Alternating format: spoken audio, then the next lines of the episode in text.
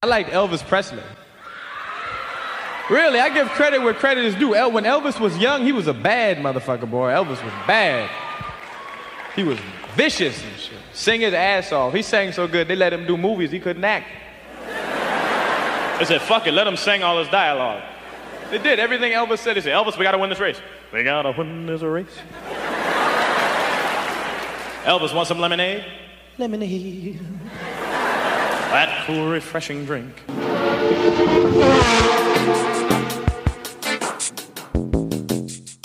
Ja, Wim de Bie is dood. Ja, Wim de. Bie is dood en dat heeft me, het heeft me aan het denken gezet. Oké, Want, eh, weet je, wat zijn we nou eigenlijk aan het doen? wij twee. Wij, ja, wat zijn wij nou eigenlijk aan het doen? In een microfoon aan het spuien. Ja, nee, maar gewoon ons hele leven In een veilig, afgekaderd eh, eh, domein waar de vrijheid van meningsuiting geldt. Tot Ja. een bepaalde waarde. Nee, dat is waar. Maar we hebben toch wel, weet je, we hebben het, wij kijken vaak naar iemand en dan zeggen van, oh, diegene is het 100% potentieel van die en die. Weet je. Pharrell is het 100% potentieel van onze vriend Chris. Ja, klopt. Dat is is- wie was jouw 100% potentieel alweer?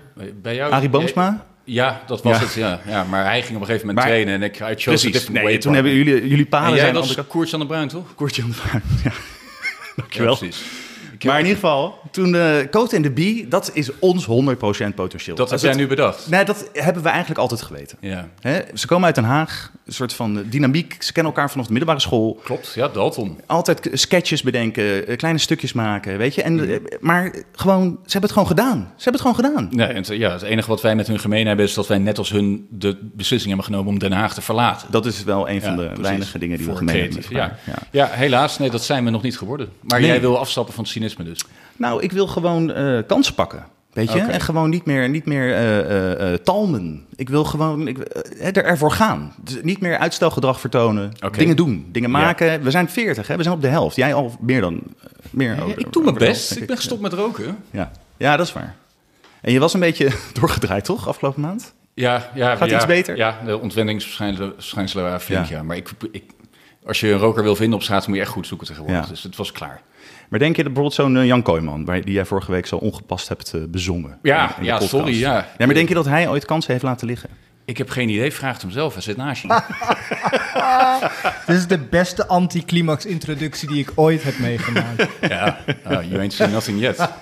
Dit belooft wat, Ja. komende uur. Voor de mensen die eh, even willen weten eh, wat er nou zo leuk is aan eh, het feit dat Jan Kooijman hier zit, los van het feit dat Jan Kooijman hier zit, laten we even dit fragmentje van vorige week horen. Ik was in de kunsthal in Rotterdam en daar had je een tentoonstelling van Mario Puccinini of zo. Of een vrouw was het, weet ik veel wat. En die maakte hyperrealistische wezens. Oh. Weet je wat het is? Hyperrealisme. Dus uh, Alsof ja, een soort mensen lijkt Ja, ja, ja, ja. echt heel eng, heel ja, naar dat is heel eng is dat. Ja, dat was heel bijzonder. En daardoor kwam je in een soort van andere wereld terecht. Zoals een soort van bos. Een hyperrealiteit. die Hyperrealiteit. En wie er ook liep was Jan Kooijman. Oh. Ja, en ik ga tegen jou zeggen precies hetzelfde als wat ik tegen mijn vriendin zei toen ik daar liep. Het is dat er mensen hier zijn.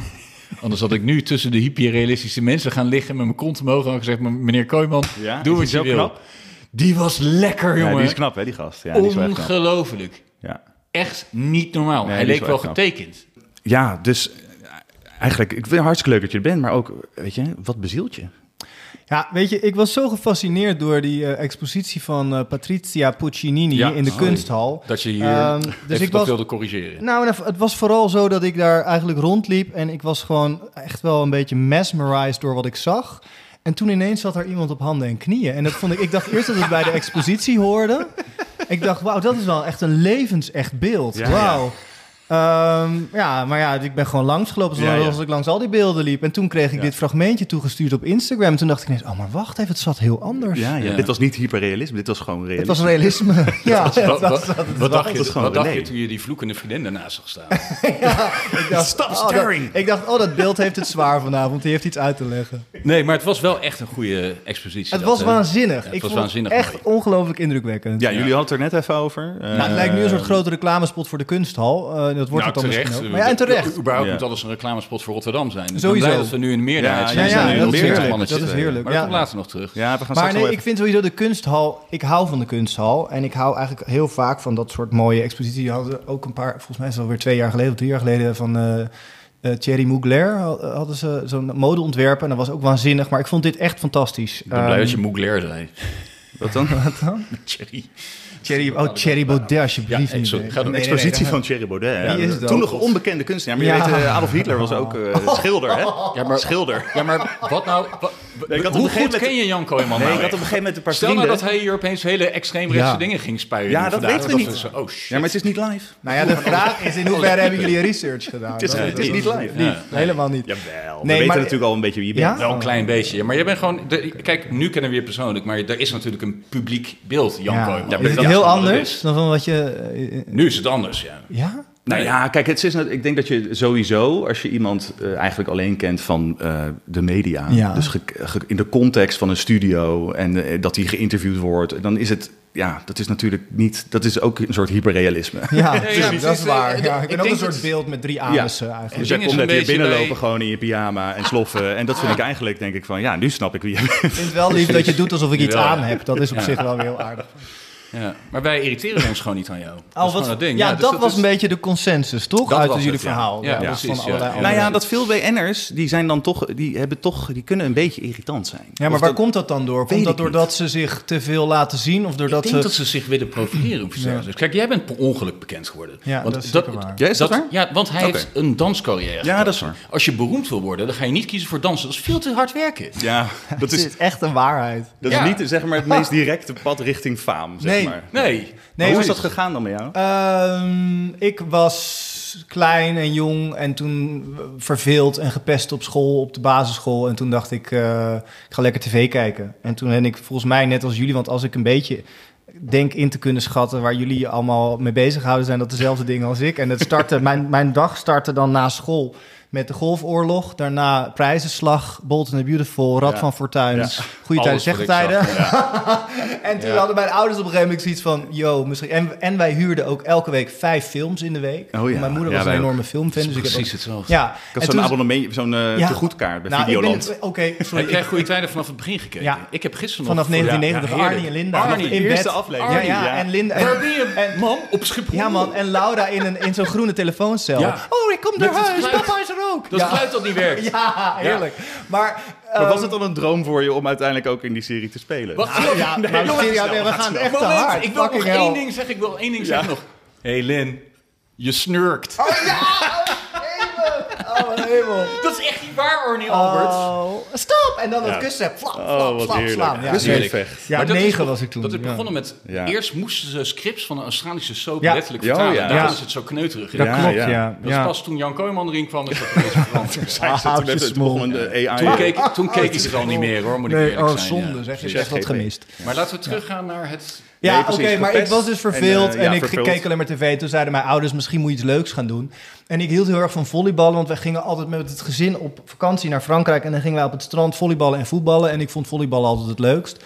Dus ik dacht, nou, dan ga ik volleyballen. Was geen team in Rotterdam, Alexanderpolder, waar ik vandaan kwam. In mijn leeftijdscategorie, want ik was tien. Dus dat begon pas bij 13 of 14, weet ik veel. Ehm, en toen zag mijn moeder een advertentie van de haven voor muziek en dans in, eh, in Rotterdam, een school waar je je HAVO-diploma kan halen en ofwel muziekinstrument ofwel kan dansen, eh, muziekinstrument kan bespelen. Eh, en zij zegt, nou, misschien is het wel leuk, we eens even kijken, want ik was wel muzikaal, ik hield heel erg van muziek. Ik, ik, weet je wel, ik eh, nam allemaal videoclips op, op videobanden en ook weer tv kijken natuurlijk. Maar eh, dus toen zijn we daar eens heen gegaan en dat is echt een beetje heel clichématig, Billy Elliot-achtig, omdat ik daar aankwam in een wit sportbroekje met mijn sneakers. Ja. En ik dacht, waar ben ik nu beland? Want ik kwam ineens in een gang te staan met allemaal meisjes met roze majootjes en knotjes. En ik dacht, get me the fuck out of here. Oh, ja. Maar toen kwam ik in die les en dan moest ik allemaal dingen doen. En daar zaten zo drie van die vrouwen, zo'n commissie. En die zaten zo naar mij te glimlachen en te knikken. Want die dachten, Ja. jongens, weet Ja, je wel. ja. En ik kon waarschijnlijk ook wel Hebben iets. ze aan je voeten gezeten? Dat Zeker. een Zo duwen op je knieën en uit, ja, Oh, alles. deze. Of, je, om te, of je, of je pezen goed zijn. Nou nee, gewoon eh, of je fysiek zeg maar eh, eh, geschikt bent om te dansen. Dat heeft gewoon te maken met lenigheid, met lenigheid van je gewrichten nou, enzovoort. En toen na afloop zei mijn moeder, hoe was het? En toen zei ik, ik vind het verschrikkelijk, laten we naar huis gaan. En toen zei, ging zij naar die vrouw van, nou hij vond het niet zo leuk, dus we gaan. En die zei, nou wacht eens even, dan gaan jullie voor. Dus toen werden wij ineens voor die hele meute, moesten wij zo'n hokje binnen. En daar zaten weer die drie vrouwen. En die begonnen mij allemaal complimenten te geven. Nou ja, als jij net tien bent en iemand Ja. zegt dat doe je leuk en dat doe je leuk. En die zeiden, nou dan kom je toch gewoon een keer proberen. En toen kwam ik ineens in een groepje terecht van, van mensen die ik allemaal heel erg aardig vond. En die mij ook aardig vonden. En we waren dan wel ook lekker aan het dansen. Maar het was vooral heel gezellig. En al die kids gingen want ik zat in groep 8, gingen naar de middelbare school daar. En ik zei toen tegen mijn ouders van, nou, dat wil ik ook. En toen zei mijn moeder, ja, weet je het zeker? En toen zei ik, ja, maar denk je wel, denk je dan niet dat, weet je, de- zou papa dat ook oké vinden? Want ik had een VWO-advies. En eh, dat, daar kon je alleen maar HAVO doen. En ik dacht, oh, misschien vindt hij dat dan vervelend. En toen zei ze van, nou, maar ik denk dat papa gewoon wil dat jij doet wat je wil doen. En dat was ook zo. Goede ouders. Ja, heel. En toen ben ik lekker op die school terechtgekomen. En dat is eigenlijk tot mijn keuze naar hè, vervolgopleiding altijd zo gebleven. Ik had nooit zoiets van ik wil danser worden. Nooit. Zelfs toen ik in het eerste jaar van het HBO zat, toen dacht ik ook nog steeds ik doe dit om mijn duizend te halen, zodat ik Engels kan gaan studeren. Want toen was ik 15. Ik was 15 toen ik mijn havendiploma haalde. En eh, toen had ik een brief gestuurd naar de filmacademie. 15? Ja, ik had de klas overgeslagen ooit. Ja, dus toen had ik een, eh, een, een brief geschreven naar de filmacademie. En eh, de- de- omdat ik graag... Ben jij een broer van een andere moeder of zo? Jij hebt ook een brief een keer naar de filmacademie geschreven, Oh, toch? ik ga mijn moeder even Ik was bellen. 15 en ik had, op, ik had een heel nette brief gemaakt, nog op de typemachine. Jee, maar hoe oud zijn wij? En eh, toen had ik eh, daarin geschreven Ja. dat ik graag scenario's schrijven en regie wilde doen. En toen had ik, kreeg ik een hele lieve brief terug. Toen zei ze, ja, misschien is het handig als je eerst nog een andere opleiding gaat doen. Dat je... Jij kreeg tenminste nog een brief Ik terug. wel een brief terug. Ja, Ik, ik kreeg terug van, nou nee. Ja, maar ja, ja, René, dat stond er ook in. Maar Weet je wat jij hebt gedaan? Ja, dat was vreselijk. Eh, ja. Weet jij nog? eh, eh, ge- het is een groot filmmaaktalent dit namelijk. Oh, En, wacht, eh, je hebt mensen staande ovatie gekregen op de New York Film Academy. Ja, ooit, klopt, mogen klopt, mensen best klopt, weten. klopt. Dat is ook voor je een gemeenschappelijk ding. Maar Ja, nee, gemist. Weet jij weet nog wat ik heb gedaan? Ik kwam vers uit New York terug. Ja. En wat gebeurt er met mensen die in New York hebben gezeten? Jij hebt er ook gezeten. Ja. Jij hebt er ook gezeten. Ja, klopt. keer. Toen Dan ik kom ik 18 terug. Ik weet niet of jij hetzelfde had. Ik. maand. Ik kwam, je komt helemaal vol van Ja. je. Ja, ja, dat is waar. Je voelt jezelf Ja. een beetje Ja. groter dan deze ja, maar je- dan dat is ook omdat je eindelijk, althans voor mij was het zo de eerste Ja. keer het gevoel, ik leef. Ja, dat ook. Ja. en ik leef alleen. En ik heb, wat mee, Ik was- ja, ik heb wat meegemaakt. Ja, man. Ik En je had iets wat andere mensen niet hadden. En je was Ja. ineens in zo'n wereldstad. En Ja. Ja. het heeft op En mij enorme indruk New Yorkers gemaakt. die lullen elkaar ook allemaal naar boven. Allemaal. Ja, Ja, ja, maar, ja. ja, maar, maar, Amazing. maar zelfs als je een winkel binnenstapt. Hi, where are you from? Ja. You look Ja. amazing. Is You're so is, eh, international. Hey, Stretch, do you play ball? Stretch, you play Yo, ball. stretch. Oh, En voor de luisteraars die het niet weten, René is eh Drie 2 meter meter, en nog immer groeiende. Maar goeie. ja. Maar eh, nee, maar dat is wel grappig, want eh, nou ja, goed, jij had het aanmeldformulier, filmacademie ga ik doen, weet je. En eh, toen had je natuurlijk je tapes moest je meesturen, kopieën maken. Nou, je Oh, hebt ja. je naam, je adresgegevens ingevuld en dan moest op het aanmeldformulier had je allemaal categorieën van, moest je gewoon invullen, je motivatie, Ja. Ja. dit, waarom wil je bij de filmacademie, dit en dit. Ja, dat ga ik allemaal niet doen. Heeft hij het Oh, opgestuurd? ja, dat ja, dat natuurlijk komt toch wel binnen. de Ja, joh, arrogantie maar ten dat- top. Ik, volgens Oh, mij wou heerlijk. ik alleen maar filmmaker worden om een beetje beroemd te worden of iets dergelijks. Ja? Toen nog. Ja, ik denk het wel. wat ik weet het niet. dat is misschien waar. Ik was altijd op zoek, op zoek naar iets van uitstraling of iets dergelijks. Ik weet het niet meer precies. Status. Maar als je, als Ja, je maar je, was, je vond het wel vet, want je, op de middelbare school maakte jij met Chris al films. Toen ja, maar ik vind, ik vind het te lang duren. moest Ik jij dan nu- figureren of wat? Nee, ik had de hoofdrol. Oh, echt? Want ik wilde acteur worden. Oh, wauw. Ja. Ja, jij had de hoofdrol in het, eh, in het musical op de middelbare school. Ja, ik had de hoofdrol in de musical op de, op de basisschool. Ja, nee, ja, dat is ja, gemiste kans. Oh, zonde. Nee, het gemiste kan nog, kans het kan ja, nog. nee, het kan ook. Het leven zo. is maakbaar. Ja, nee. Wees een Instagram Maar ik ben weer- de kant van het schrijven opgegaan. eigenlijk. Ja, Dus nou ja, nou ja, in die Ja. zin heb jij eigenlijk de carrière die jij ambieerde. En nee. Heerlijk dit. Nee, ik mag spuien in de microfoon en eh, Ja, nee, over is ook zo. een Elvis Nee, nummers. eh, Nee, hij, heeft wel, hij is gebaat bij structuren, nee. Als hij Ja? geen structuur zou hebben in zijn leven... Nee, en het zou alleen maar Ja, ja. het leven zoals jij leidt of als ZZP'er... Ja. Nee, dat gaat niet goed. Ik Ik ben als ik, ZZP'er. Ja, als nee, ik vijf keer per week in een, in een theater zou staan, Ja? ja, dan, dan kom ik niet uit die steden weg. Nee. Dan ken je alle cafés uit Ik, je ja, hoofd. ik blijf hangen. Ja, en, eh, ja, nee, ik ja. moet echt... eh, Maar dat is ook echt- wel leuk aan het, aan het leven, aan het toerende leven. Ja, ja. Ik, Ik dat denk dat ook. jij gewoon naar huis rijdt. Nee, nee, nee, Nee? nee. Wij doen altijd na de voorstelling nu. Ik speel een voorstelling door het hele land. eh Nouriev over een van de beroemdste balletdansers die er heeft bestaan. Rudolf Nouri. Rudolf Nouriev. Ja. En, ehm, Geboren op een trein. Geboren in een rijdende trein. Ja? Dat zit ook in de voorstelling. Niet de trein, dat zou heel raar zijn. Dat zou een soort kindertoneel worden. Ehm, maar wel het feit dat hij is... Ik zie allemaal zo mensen die dan een treintje vormen. Maar goed, oké, dat doen we niet. Ehm, maar eh, nee, ik vind dat een heel leuk onderdeel eraan. Wij gaan ook altijd na afloop van de voorstelling even de foyer in. We, want, nou ja, wonderboven. praten met de mensen. Ja, even praten met de mensen. Ik, ik vind dat leuk, ook sowieso om zelf even iets te drinken na afloop. Met gewoon de dansers en ons teampje. We hebben een klein team waarmee we toeren. Eén technicus, een tourmanager, eh meisje en twee jonge dansers. En ik kwam laatst tot de verschrikkelijke conclusie toen we aan het eten waren voor de voorstelling. Dat ik van hen allemaal de vader zou kunnen zijn. Dat was wel even een hele heftige... Want ze zijn 21, 22 en 23, alle, Ja. alle vier. Ehm, dus dat is heftig. Maar eh, nee, ik ga dus altijd even iets drinken. Even een praatje met de mensen. En dat vind ik ook leuk. En het is ook een groot geluk, want we maken een toneelvoorstelling. Het is een monoloog met twee dansers erbij. Maar we verkopen onwijs goed. Dus we Ja. hebben gewoon echt iedere voorstelling nu Ja, rond de volle 400, bak. 500 mensen sowieso. Vanavond staan we in Zwolle, zondag in Amstelveen. Allebei uitverkocht. Morgen Uden, bijna uitverkocht. Dus ik mag echt niet klagen. En dan vind ik het ook leuk om even met de mensen te praten. Om te horen hoe ze het vinden. En dat komt, ik vind het natuurlijk ook leuk omdat ze het over het algemeen een mooie voorstelling vinden. dat- dat als, iedereen het, als Ja. iedereen het rottig Ja, zou vinden, zou denk ik niet meer misschien, niet van Jezus te vinden Of zijn. korter. Maar, ja. ja, of korter. Maar, eh, Gewoon een biertje pa- halen. nee, ik terug. ben niet gelijk weg. Nee. Maar die Nee. Nureyev, die was eh, op een gegeven moment in 1960 in eh, Parijs. Als, hij is een Sovjet, was Ja, het, hè? klopt. En toen eh, probeerden ze op een gegeven moment te foppen. Want hij was daar eh, eh, ook een beetje, weet ik veel, de socialize aan het opzoeken. En daar houden ze natuurlijk Ja. niet van bij de Sovjet-Unie. Nee. Nee. En toen probeerden ze hem heel kunst, of kunstelig, gekunsteld, dat is het woord, te foppen. Hé, hey, je moet eh, eerder terug, want ja, eh, je klopt. moet, eh, je moet terug naar nou, Moskou. nee. Want ze waren op doorreis naar Londen. Ja. Eh, en toen hebben ze eigenlijk op het vliegveld... Want hij wordt werd natuurlijk altijd gevolgd. Het ding is daar... Je hebt natuurlijk in die tijd, die Koude Oorlog... er waren dan zo'n gezelschap mocht dan wel optreden in Parijs. Ehm, maar er gingen natuurlijk gewoon spionnen mee... om te Ja. kijken of iedereen zich wel aan de regels hield. En iedereen hield zich aan de regels, behalve Rudolf Nureyev. En die ging uit en die ging helemaal los daar. Ja. En die dacht ineens, holy moly, zo kan het leven ook zijn. En hij werd dus overal waar hij was gevolgd. En toen hadden ze een beetje in de smiezen dat dat niet helemaal de goede kant op ging. Dus toen zeiden ze, op het, op het moment dat ze op het vliegveld stonden in Parijs... op doorreis naar Londen, jij gaat terug. Ja, je moet eh, optreden in eh, Moskou, dan ga jij later. Kremlin of zo. Ja, Ja, precies, zoiets. jij danst in het Kremlin morgen, maar dan ga je later naar Londen. En, hij, en dat was het moment, dat was een heftig moment in zijn leven. Want hij was toen 23 en hij moest eigenlijk daar op dat moment beslissen van... laat ik nu mijn hele leven achter me hè, en ja. mijn familie en alles wat je daarbij kan verzinnen...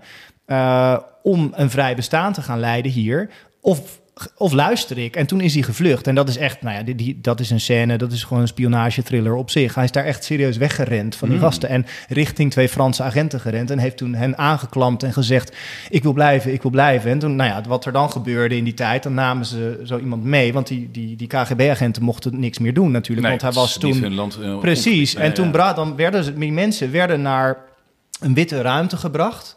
En daar gingen twee deuren dicht. En dan moest hij serieus kiezen tussen twee deuren. Er was een deur waar hij zei van, nou, daar stonden dan die KGB-agenten. Als je daar, en hij had vijf minuten de tijd. Dus hij moest eigenlijk in vijf minuten beslissen, blijf ik hier en zie ik mijn familie nooit meer? Ja, echt Of nooit meer. Echt Ja. nooit meer. Ja, holy shit, en ook het erge daaraan is, en het, dat hij ik- bleef Of kies, ik Hij bleef. voor, Ja. of kies ik voor contact met Freddie Mercury. Ja, ja, ja, ja, ja, ja, precies. Ja, precies. Maar het, het- Maar familie eh, echt hebben? Nee, ja, nee maar en, eh, nou, het, het bizarre aan die situatie is dat het rare is dat je denkt dan, oh, dat gebeurde in de jaren zestig en dat is wat verschrikkelijk dat dat allemaal gebeurde toen. Maar eigenlijk zitten we natuurlijk op bepaalde plekken in de wereld nog steeds in dit soort Ja. situaties. Weet je, als je Ja. denkt aan China en een paar jaar geleden die, eh, die Chinese tennister Shui Peng, die ineens verdween nadat Ja. ze een oud minister-president had beticht van eh, eh, verkrachting.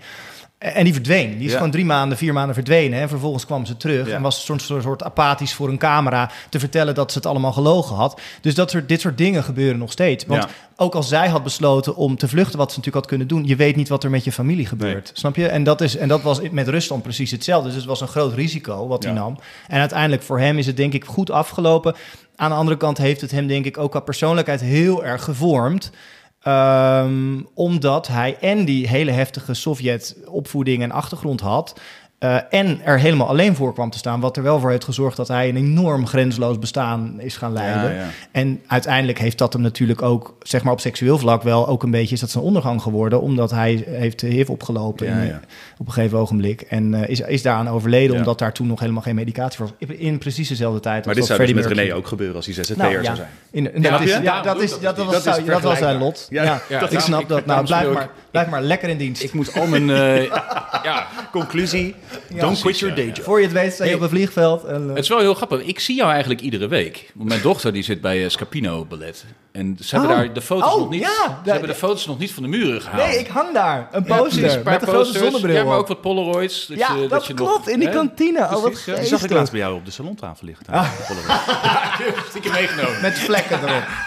Maar ik ben pas sinds vorige week erachter gekomen dat... eh, kijk, mijn dochter zit niet bij Scapino Nee, ik snap het, maar in de Eh, studio's daar- Mocht ze willen. Ja. Maar zit bij een ander balletgezelschap. Ja, Wat ja. minder is dan Scapino. Die daar Nee, het is een school, toch? Volgens mij. Het is gewoon Ja, een soort... Ja, precies. Ja, ik ja, haal heel steeds leuk. door elkaar. Het waterleidingsbedrijf, Ja. Evites, Evites, Ja, ik Rotterdam. snap dat. Nee, maar het zijn leuke lessen die daar gegeven worden. Ja. Weet ik niet, ik mag nooit kijken. Jawel, dat is wel leuk. Je zo gaan kijken daarnaar? Wees Ja, maar ik heb, ik, heb, ik heb vorige week pas voor het eerst gezien dat er regels zijn voor mij. Wat dan? Wat mag niet je door. niet? Je mag niet naar de foto's Nee, kijken. Niet te lang in ieder geval. maar niet de lessen Er staat letterlijk, er staat letterlijk je mag, ik mag alleen achterin de zaal zitten. Ik mag niet op de grote sofa zitten, maar ik zit altijd op die sofa. Oh, ik mag ook niet op de piano krijgt- spelen, heb ik altijd heel Maar er staat echt bij, met jouw foto en je naam, René. Ja, dit groot- zijn regeltjes heel voor jou. Er staat, als de. Scapino-dansers in het gebouw zijn, kijk ze niet recht in de ogen aan. Staat er net. Ja, ja. Jezus. Nee, dat geloof ik niet. Ik Ah ja, of je krijgt straks ineens een enorme extra rekening. Dat kan natuurlijk ook. Dat je dan de lessen moet betalen Zodat en het gebruik van de sofa. Ja. Maar ehm, ik, zag, ik, zag, ik las ook iets op die website. Er is nu een gastchoreograaf genaamd Anthony Comestas. Oh, wow. Wat de fuck is dat voor naam? Dat is hetzelfde als gaat hoe gaat hij met je? Wel leuk. Gijs, what's up? Ja, leuk, Misschien is het een artiestennaam. Maar Jan, even, even terug naar jou. Zie jij jezelf in de eerste plaats als danser, als acteur of als hyperrealistisch lustobject? Als hyperrealistische anus. Oké, interessant. Ja. Ja. Ehm, wil je een serieus antwoord op deze vraag? Gaan we naar het Nou, dat, nee, volgende dat vroeg me af. Omdat jij natuurlijk wel... Nee, die, die, die laatste mag je natuurlijk eh, mag je skippen.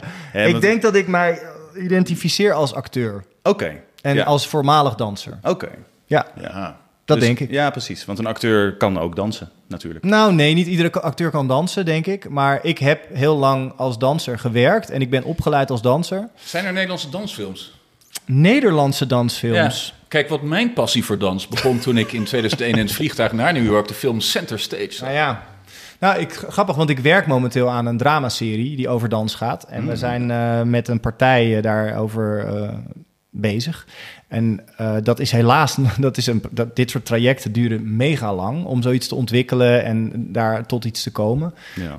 Ehm, maar hopelijk mag ik eh, op, op niet, eh, afzienbare, in niet afzienbare tijd een serie maken over, die zich afspeelt in de dansarena. Eigenlijk gaat de serie niet over dans, maar dat zou wel heel erg leuk zijn. Ja. Maar volgens mij is er niet een dansfilm. Nee. nog Nee. niet. Hè? Een Nederlandse dansfilm. Maar ik vind Ja. ook het, het idee van, van, van ons plan, van mijn plan, was ook om iets te maken dat niet zo clichématig een dansfilm werd. Want je hebt meestal dansfilms zijn een soort step-up of Klopt, ja. Noem maar op. Het is altijd eh, Save gezien the Last was? Dance, Footloose. Het gaat altijd over een jongen en een meisje en dan meestal een andere. Oh, is hij, zij is dat en hij is dan een andere dansstijl. En dan, oh, eerst mogen ze elkaar niet aan. Oh, en dan liggen ze op elkaar. Het is gewoon en een dan, oh, liefdesverhaal ze zweten op elkaar. Dan- ja, altijd. van dans. En ik dacht meer van, goh, is er dan niet iets Ik heb er anders geen te één gezien. Nee, je hebt er Echt geen één gezien. Nee, geen één. Alleen Magic Mike. Eigenlijk allemaal. Alleen Magic Mike, ja. Ja. Dat is wel goed. Omdat Maar jij daar heel ik- vaak over begon. Nee, nee. Kijk, mijn, fascinatie Oh, is met dat wel een de, leuk eindscène, van Footloose. het wel typisch. Ik haat iedere seconde van die, van die scène. Ik heb het aan jou laten zien. Ja, wat, wat gebeurt er? Kevin Bacon komt out of focus, Ah. beeld inrennen, kijkt schreeuwen en zegt left hand.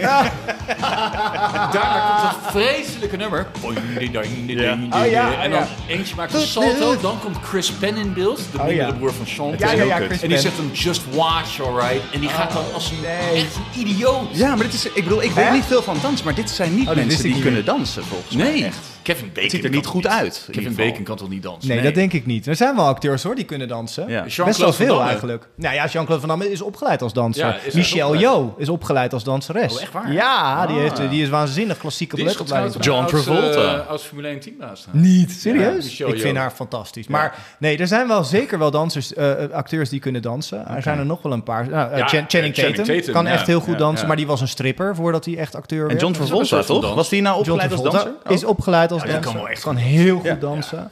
Nee, er zijn er echt wel meerdere. Ehm, in Nederland minder, denk ik. Nee, maar ik bedoelde met een acteur kan dansen als in van als je een acteur bent, dan kun je natuurlijk iemand spelen bijvoorbeeld die danst. Ja, maar dan- maar een acteur die danser wordt, dat lijkt me minder Dat is- eh, dat is moeilijk. Ik- eh, ik-. Ik denk dat dat minder gangbaar is. Maar ik denk ook dat het voor mij persoonlijk heeft het meer te maken met dat ik al heel lang niet meer werk als danser. Nee, dus ik word nog steeds heel erg, ook wel merk ik, eh, gepositioneerd of aangekondigd of, of gezien als danser. En dat heeft natuurlijk te maken met dat toen ik stopte met dansen, ik eigenlijk allerlei, ik voel me wel ambassadeur van de dans, zeker de theaterdans in Nederland. Uh, maar dat heeft ook te maken dat ik allerlei dingen heb gemaakt en gedaan de afgelopen 14 jaar die ook gelieerd waren aan Ja. dans. Dus dan blijft dat altijd een beetje bestaan. Ja, dat is denk ik ook maar wel moet- dus een van de redenen dat jij dus niet irritant bent. Want je kan ook, je kan er ook gewoon dat opeisen, die shit, hè? Ja, dat is waar. Want er is niemand- er is bedoel je? niemand- Ik Het geeft je denk ik credibility. Ik snap het dat niet. je dus eigenlijk een danser bent Arie is heeft krachttraining opgeëist. Ja. Ja, klopt. Alsof hij het heeft uitgevonden. Heeft hij gewoon Toch? gehouden. En, maar voor de dans ligt gewoon... Ik zou het kunnen opeisen morgen. Ja, ja dus het was een... Het was Jij een- kan dans opeisen. Juist. Ik kan gewoon zeggen, nou, Er was niemand. Ik Weet heb, je, het, ik heb het geclaimd. Als er dan iets in de danswereld Ik heb de dans gebeurt geclaimd. en ze gaan ze bij op één in de Rolodex zitten, dan is ah, René Andriessen, die moeten we hebben. Ja, maar dat, ja, maar dat vind ik dan weer... pff, Dan denk ik, dat doe ik eigenlijk ook niet. Want misschien is dat... Ik denk dat dat het meer is. Ik denk dat ik eigenlijk nooit ergens ben. Dat, is namelijk het ook, ding. Ja, ja. Snap je? En Ja, al die mensen die jij noemt, die zijn altijd overal. Ja. En dan Ja. zitten ze weer en dan, en Jij dan komt denk in ik... op obscure podcast. Ik kom in obscure podcast of ik maak zelf iets Ja, wat ik tof vind. En dan, niet- en dan zit ik dan wel ergens over Ja. om over te praten. Kijk, maar hoe, ik, eh, hoe Remco en ik ook tv kijken, dat is gewoon alleen maar zeppend en dan, godver, kut. Ja. Zettend en scheldend. Maar als jij dan langs komt en zegt, oh, dan blijft hij iets langer aan. Zelfs toen je een keer bij Woesel en Pip te gast was. Oh ja! Leuk, deed hij ook een pirouetje. Ja, dat klopt. Er zit, er zit gewoon Jan Kooijman. Dus ja, Jan Ja. Kooijman met twee eh, handpoppen. Ja, dat was wel Nou, top. lachen. Daar, Ja, kon, leuk? daar kon ik mee thuiskomen hoor, serieus. Is dit een beetje een vergelijkbare ervaring? Ja, jullie zijn een soort woezel en Ja. Pip. Jij bent dan wel... eh, nee, jij bent Pip en jij bent woezel. Ja, Woezel. sorry. Pip is die kat, toch? Ja, Pip, nee, Pip is dat, dat blonde Labrador-hondje. Oh, die altijd ziek is. En jij bent meer die ruffie snuffy, grijs met zwart gestreept. Ja, jij bent wel meer een poes, jij. Nee, Woezel en Pip zijn allebei honden, jongens. echt? Jij Ja, hebt buurpoes. Dat is de poes. materiaal. De Ja, wijswaren. hallo, hele huis ligt hier vol met nepzwaarden en, en Ja, fietsjes. en, ik bedoel, en een mini-tractor. Stem je bij BBB?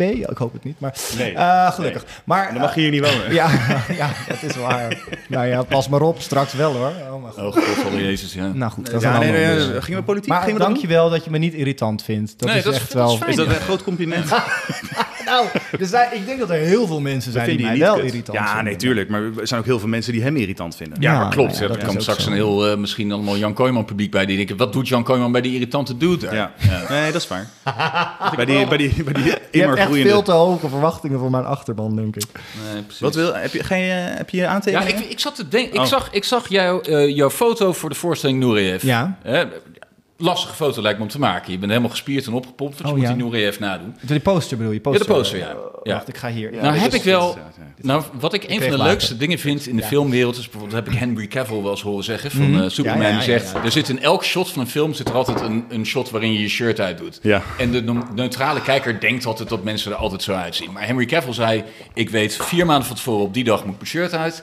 En dan eh, eh, alleen maar trainen, niet eten. Drie dagen van tevoren houdt hij op met water drinken. Dan Ja. zit hij bijna op een suïcidepoging. Ja. Dan wordt er foto gemaakt, op de filmscène geschoten en daarna gaan ze weer chocola eten. Oh, is dat zo? Was dat bij jou ook voor dat, eh, die foto? Ehm, nee, die foto is gemaakt midden in de coronatijd. Ehm, eh, dit is de- ruim twee jaar geleden, omdat we al heel lang wisten dat die voorstelling er aankwam. En door corona is die een paar keer eigenlijk uitgesteld, omdat we allerlei lockdowns en weet ik veel Ja. theaters dicht en zo. En toen dachten ze even opstarten en nou ja, enzovoort.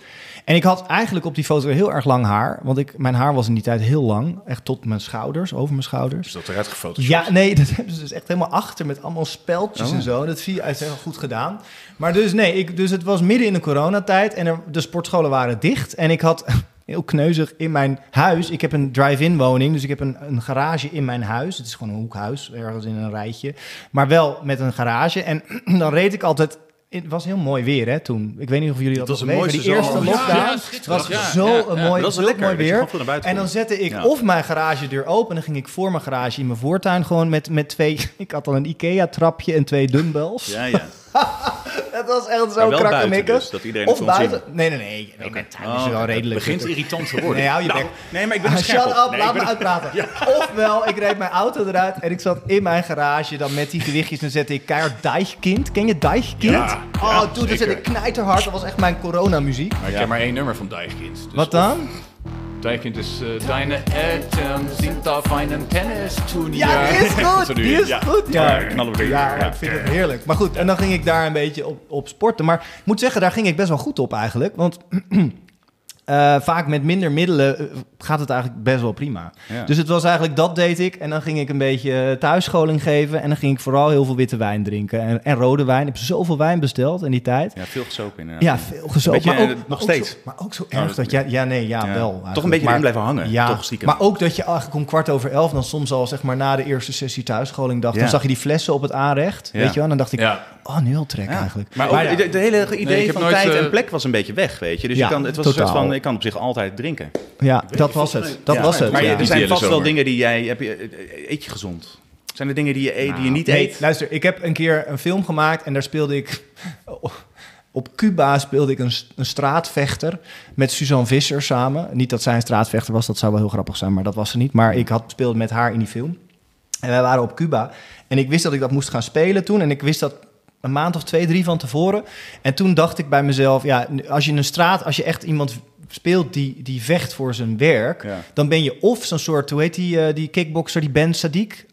Heet hij zo? Is Jamal, Ja, die Jamal Bel? Ben Ben Jamal Ben ja? Belgische- Je bent dan of zo dat je denkt, eigenlijk is die gast veel te zwaar. Hoe kan het dat hij zo niet goed fit. kan vechten? Eigenlijk ziet hij er niet fit uit. Dus je bent eigenlijk of veel te zwaar en groot, of je bent Rico Verhoeven afgetraind, super mega droog. Ja, klopt. Ja, die is droog, Nou, ja. En toen dacht ik, ja, kijk, met mijn achtergrond als danser, ik ben vanaf een heel jonge leeftijd gewoon altijd in training geweest. En Ja. ik heb dat toen ik stopte niet echt gestopt, omdat Hmm. ik zelf gewoon een beetje verslaafd was geraakt aan die endorfine. En dat, dus Ja. ik hou heel erg van bewegen en dat doet mij goed. Mijn hoofd raakt daar leeg van. Ja. Dus ik sportte altijd wel een beetje, maar in die tijd was ik eigenlijk net iets minder getraind.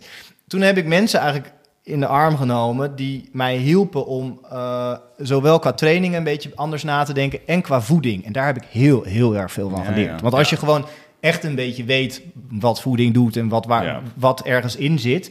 En je hebt een bepaalde discipline die ik denk ik vanuit mijn vroegere vakgebied heb. Ja. Dan is die combinatie redelijk gemakkelijk. Dus ik ben toen echt... Ik, nou, ik ga Geen brood, een foto laten zien. gok ik. Nee, ik had toen geen brood bijna. Nee, precies, en geen ja. vetten. Maar nu weer wel.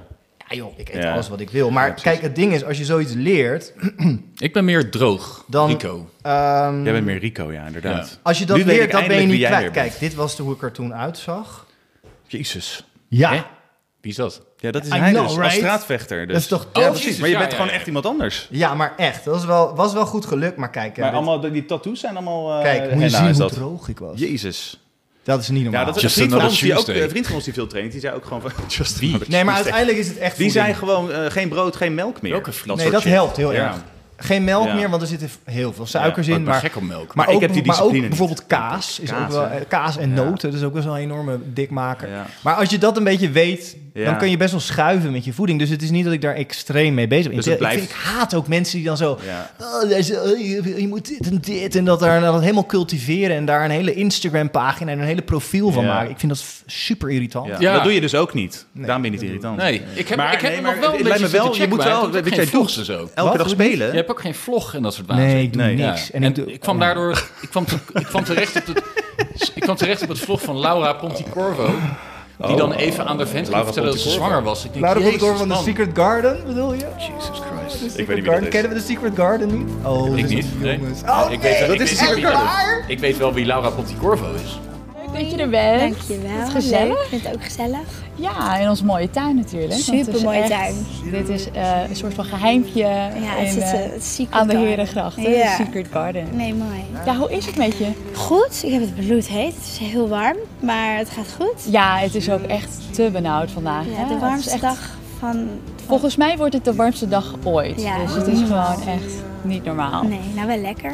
Nou, je bent er wel lekker op gekleed natuurlijk. Ja, Het tuurlijk. is wel gewoon eh, Kleurtjes, lekker luchtig. zonnig. Wanneer de zon schijnt, dan wil ik ook gewoon lekker kleuren, kleur, kleuren aan. Dat vind ik. Heerlijk. Ja. Maar jij bent lekker eh, een beetje aan het eh, uitrusten, denk ik. Want je bent heel druk geweest de afgelopen zes maanden. Ja, ik ben super druk geweest. Ik heb ja, veel ervaringen erbij, veel nieuwe avonturen meegemaakt. Dus twee programma's in een half jaar tijd. En eh, was helemaal kapot daarna. En nu ben ik, eh, heb ik even rust gehad en nu begin ik langzaamaan weer leuke dingetjes te doen. Jeetje, twee Ja. programma's. Jeetje. Holy shit, ik heb geen idee of dat veel is, maar Ja, wauw. ja. En ook nog eh, andere dingen erbij gedaan, want je Ja. doet ook heel veel festivals. Andere hè? Oh, dingen. mijn haar laten groeien. En Nagels geknipt. Ja, deze je, Ik één vier keer per dag. hoeveel tuinen er zijn gehad? interviewen. Dat zijn alleen maar van dat soort grote tuinen. zelf is waar. Ik vind het ook mooi dat je niets van de tuin ziet verder. Nee. Dus eh, dat vind Het ik ook het heeft gelijk weer zo'n... Maar je gaat dus ook Maar nog wat, wat is dit nou voor iets? Ik Gewoon weet een interview. Ik ben, ik ben er nog steeds niet achter. Het is volgens mij al zes jaar oud. Ik Het is de climax van nietsheid. Ja, maar dat is toch heerlijk? meer van dit soort interviews gedaan, dus met Ik mensen? heb geen idee, maar dit is wel gewoon... Dit is gewoon wat je weet. Ik zou dit serieus drie keer in de week kunnen kijken. Ja. Zij is best heel lief, Laura Pontecorvo. Ik ken haar helemaal niet goed, maar ik heb ooit één programma gemaakt. Het was een soort... Dit dat ik haar tag dit keer. Oh, Nee, het, was, het, was, het was zeg maar mijn... Zit zij hier volgende week? Of wij Oh, zitten in dat een zou wel secret leuk. Nee, was niet, dat lag helemaal niet aan haar, maar dat programma was een beetje het dieptepunt wat ik zeg maar op, op, op werkvlak wel een beetje heb meegemaakt. En dat is ook altijd als je dingen doet waar je eh, van tevoren een soort voorgevoel van hebt van ik moet dat denk ik niet doen. En ik heb het wel gedaan. Het was een programma in de jungle dat heette Help, eh, Help ik ben een ster, haal me hier uit. Oh nee, dat klinkt niet best. Ja, en dat was, de, de, de premisse was eigenlijk Fear Factor meets Expeditie Robinson. Dus, dus bekende Nederlanders moesten op een eiland dan allerlei vieze dingen doen met kakkerlakken en dingen en dan overleven. En ik presenteerde dat samen met Nicolette Kluiver, want ik had van tevoren eigenlijk aangegeven in de tijd bij RTL, ik denk niet dat ik dit moet doen of dat het iets voor mij is. En ze zei, ja, maar je moet wel loyaal opstellen. Je moet wel een beetje loyaliteit tonen naar de zender. Ik zei, ja, maar ik zit eigenlijk al een soort van aan mijn programma's wel. Ja, maar deed je, dit is niet loyaal en als je dit niet doet dan en dat soort teksten. Dat krijg je dan op je Ja, afgevuurd. wel dus. een beetje. Oh. En, toen, en ik was ook wel een Typisch. stuk jonger dan ik nu ben. En Ja, toen dacht ik, nou oké, dan doe ik het. Maar dan doe ik het graag als het duo-presentaties. Want dat had ik nog nooit gedaan. En Mhm. ik was best wel nieuwbakken als presentator. En ik dacht, dan doe ik het samen. En Nicolette is gewoon hartstikke leuk. Dus ik dacht, gezellig. Dus wij naar Suriname. Nou, vanaf dag één, totaal drama. En ehm, zij moest mee, of ging mee, want iemand was afgevallen. Eh, iemand had twee dagen van tevoren eh, eh, afgehaakt. En toen dachten ze, nou, wie kunnen we dan nog bellen? En toen hadden ze Laura Ponticorvo meegenomen. En waar is zij bekend van? Eh, pff, een denk reality-programma. social media, Ja, denk ik. dat en een Ja? reality-programma. Ik weet het niet meer. Juice. Maar maakt niet uit. Maar wij Toen dus, nog niet, hè? Maar wij Nee. dus naar, en, naar dat, en dat programma. En toen op een gegeven moment was er een opdracht. En we, waren er al een week aan het draaien. En het ging allemaal niet van een leien dakje. En eh, toen moesten de deelnemers in een soort lijkkist liggen. Die waren zo tentoongespreid over, in, in midden in de jungle met klamboes daar overheen. En zij moesten van 0 tot 30 minuten in hun hoofd tellen. En degene die daar dichtst bij zat, die mocht daaruit. Snap je? En die kreeg, die won iets. Wat een leuk Maar ondertussen, ze lagen niet alleen in dat bed. Er werden in ieder bed, in iedere lijkkist, werden ofwel eh, kruiperige mieren Oei. of maden of weet ik veel. Er werd van alles in die Dus je moet dan ook bakken. proberen en ze die moesten focus- dus en die ja. focus houden. Nee, dat was- Ja. Maar ik was zo ongelukkig daar. En Nicolette en ik hadden eigenlijk gelukkig heel veel lol samen. En ze hadden voor ons een soort setje gebouwd. Want wij moesten dan samen voor die lijkkisten gaan zitten aan een tafeltje. En daar stond een fles wijn. Was gedrest met een fles wijn en zo. zo. Ja. Dus ik heb toen in een half uur tijd die hele fles wijn in mijn eentje opgedronken. En ik heb nog nooit zo... Ik heb, heb eigenlijk nog nooit dronken gewerkt, maar ik was toen echt dronken. Omdat ik gewoon in een, in een half uur tijd die hele fles erin heb ge- gehakt. Ja. En toen moesten wij op een gegeven moment... Nou, we hadden een soort, dan was er ook een soort ranger en die ga- gaf dan les. En daarna moesten die mensen nog een opdracht doen. Dus ik stond een beetje knijterlam zo naar infraroodbeelden te kijken van de volgende opdracht. Ze waren uit die bakken gegaan en Laura stond daar onder iets. En op een gegeven moment stond zij weer vast in iets en ze moest iets happen met haar mond, weet ik veel. En toen kwamen er allemaal van die kakkerlakken zo omhoog gekropen. En ik heb dat fragment nog steeds hier. Ik zal het nooit meer vergeten, want ik was gewoon lam. En, en op een gegeven moment zie je zo'n shot van die kakkerlak die over haar been kruipt. Zo. En toen zei Nicolette, oei, daar gaat een kakkerlak over de been. En, ze zegt, en toen zei ze, ja, en je weet waar zij van houden. En ze ziet mij zo zeggen, ja, van donkere, natte plekken. Zal ik nooit meer vergeten. Echt waar, nooit meer. En nu altijd als ik Laura Ponticorvo zie, ook nu weer, dan moet ik Dat is denken wel aan leuk donkere, eigenlijk. natte plekken. Toch, Ja, Ik denk eigenlijk altijd aan de sekstape. Luister, ik, ik heb al mijn hele leven eh, het talent dat ik denk ik... Ik ben de grootste producent die nooit iets geproduceerd heeft. Ik, ik denk dat ik van alles wel weet hoe Je het hebt een gemaakt podcast. Oh, oh. wordt. Ja, maar dat produceert hij. Oh, Ja. Bijvoorbeeld mijn, mijn oom is ome Willem. Die zat, de- de Edwin Rutte, die zat in een nee, film. joh, hou op. Is dat jouw oom? Ja, ja, ja. Nee, echt? Ome Willem. Daar heb ik nog mee gewerkt. Ja. Heeft hij jou opgelicht in goede tijden? Ja, nee, mij niet, maar wel in die tijd. Oh, wat grappig. Ja, ja, ja. Nee, het enige wat ik nog weet is dat hij een klap krijgt van Guido Spek. Dat is het enige wat ik nog weet. Wat een goede... Wat, Ja. Dit is echt... Maar dit zou ik kunnen weten. Edwin Rutte zat ooit in een film van Linda de Mol. En daarin zat een van de Seymours, Jane Seymour of iets. Oh. Is zo'n socialite die eh, speelt daar een klein rolletje in en dan komt Edwin Rutte binnen. Wat of zo. grappig. En, Ja. ik was als, en iedereen vraagt de hele tijd aan hem hoe was het om met haar samen te werken. En ik zei, je hebt niet met haar samengewerkt. Zij is gewoon apart opgenomen op een Zij andere zit dag van oh, jou. echt? Ja, ja, ja. En hij zei, je bent de enige die dat door heeft. Meen je dat? Ja. Oh, serieus? Ja. Nu, jij zit in een reclame. eh, Ja. Jij zat in een reclame met Sylvester Stallone. Ja. Mijn theorie is. Ja, oké, vertel, shoot. Mijn theorie is dat, dat, dat er van meerdere landen een Jan Kooijman was ingestuurd. ja. Jan en dat, is op Jan- zich... Jan ja, ja, ja, ik ja, volg dus je. dat er echt voor twintig Jan Kooijmans waren die één voor één die Ja. dezelfde shots, Shots gingen draaien met steeds in werden geschoven. Ja, dat, Ja, nee, dat is niet waar. Oh. Ja, maar ik snap wel je theorie, want ik had hetzelfde toen ze me uiteindelijk vertelde dat ik dat met hem ging doen. Toen Ja. dacht ik, dit kan niet waar zijn, omdat het gewoon klinkt als een jongensboek. Nou ja, het is op tv en ik dacht gewoon, is dit echt? Nee, Weet je, ik is- zal gebeurt dit even echt? kort, Ik snap het ja, niet, Ik zal kort schetsen hoe dit ging.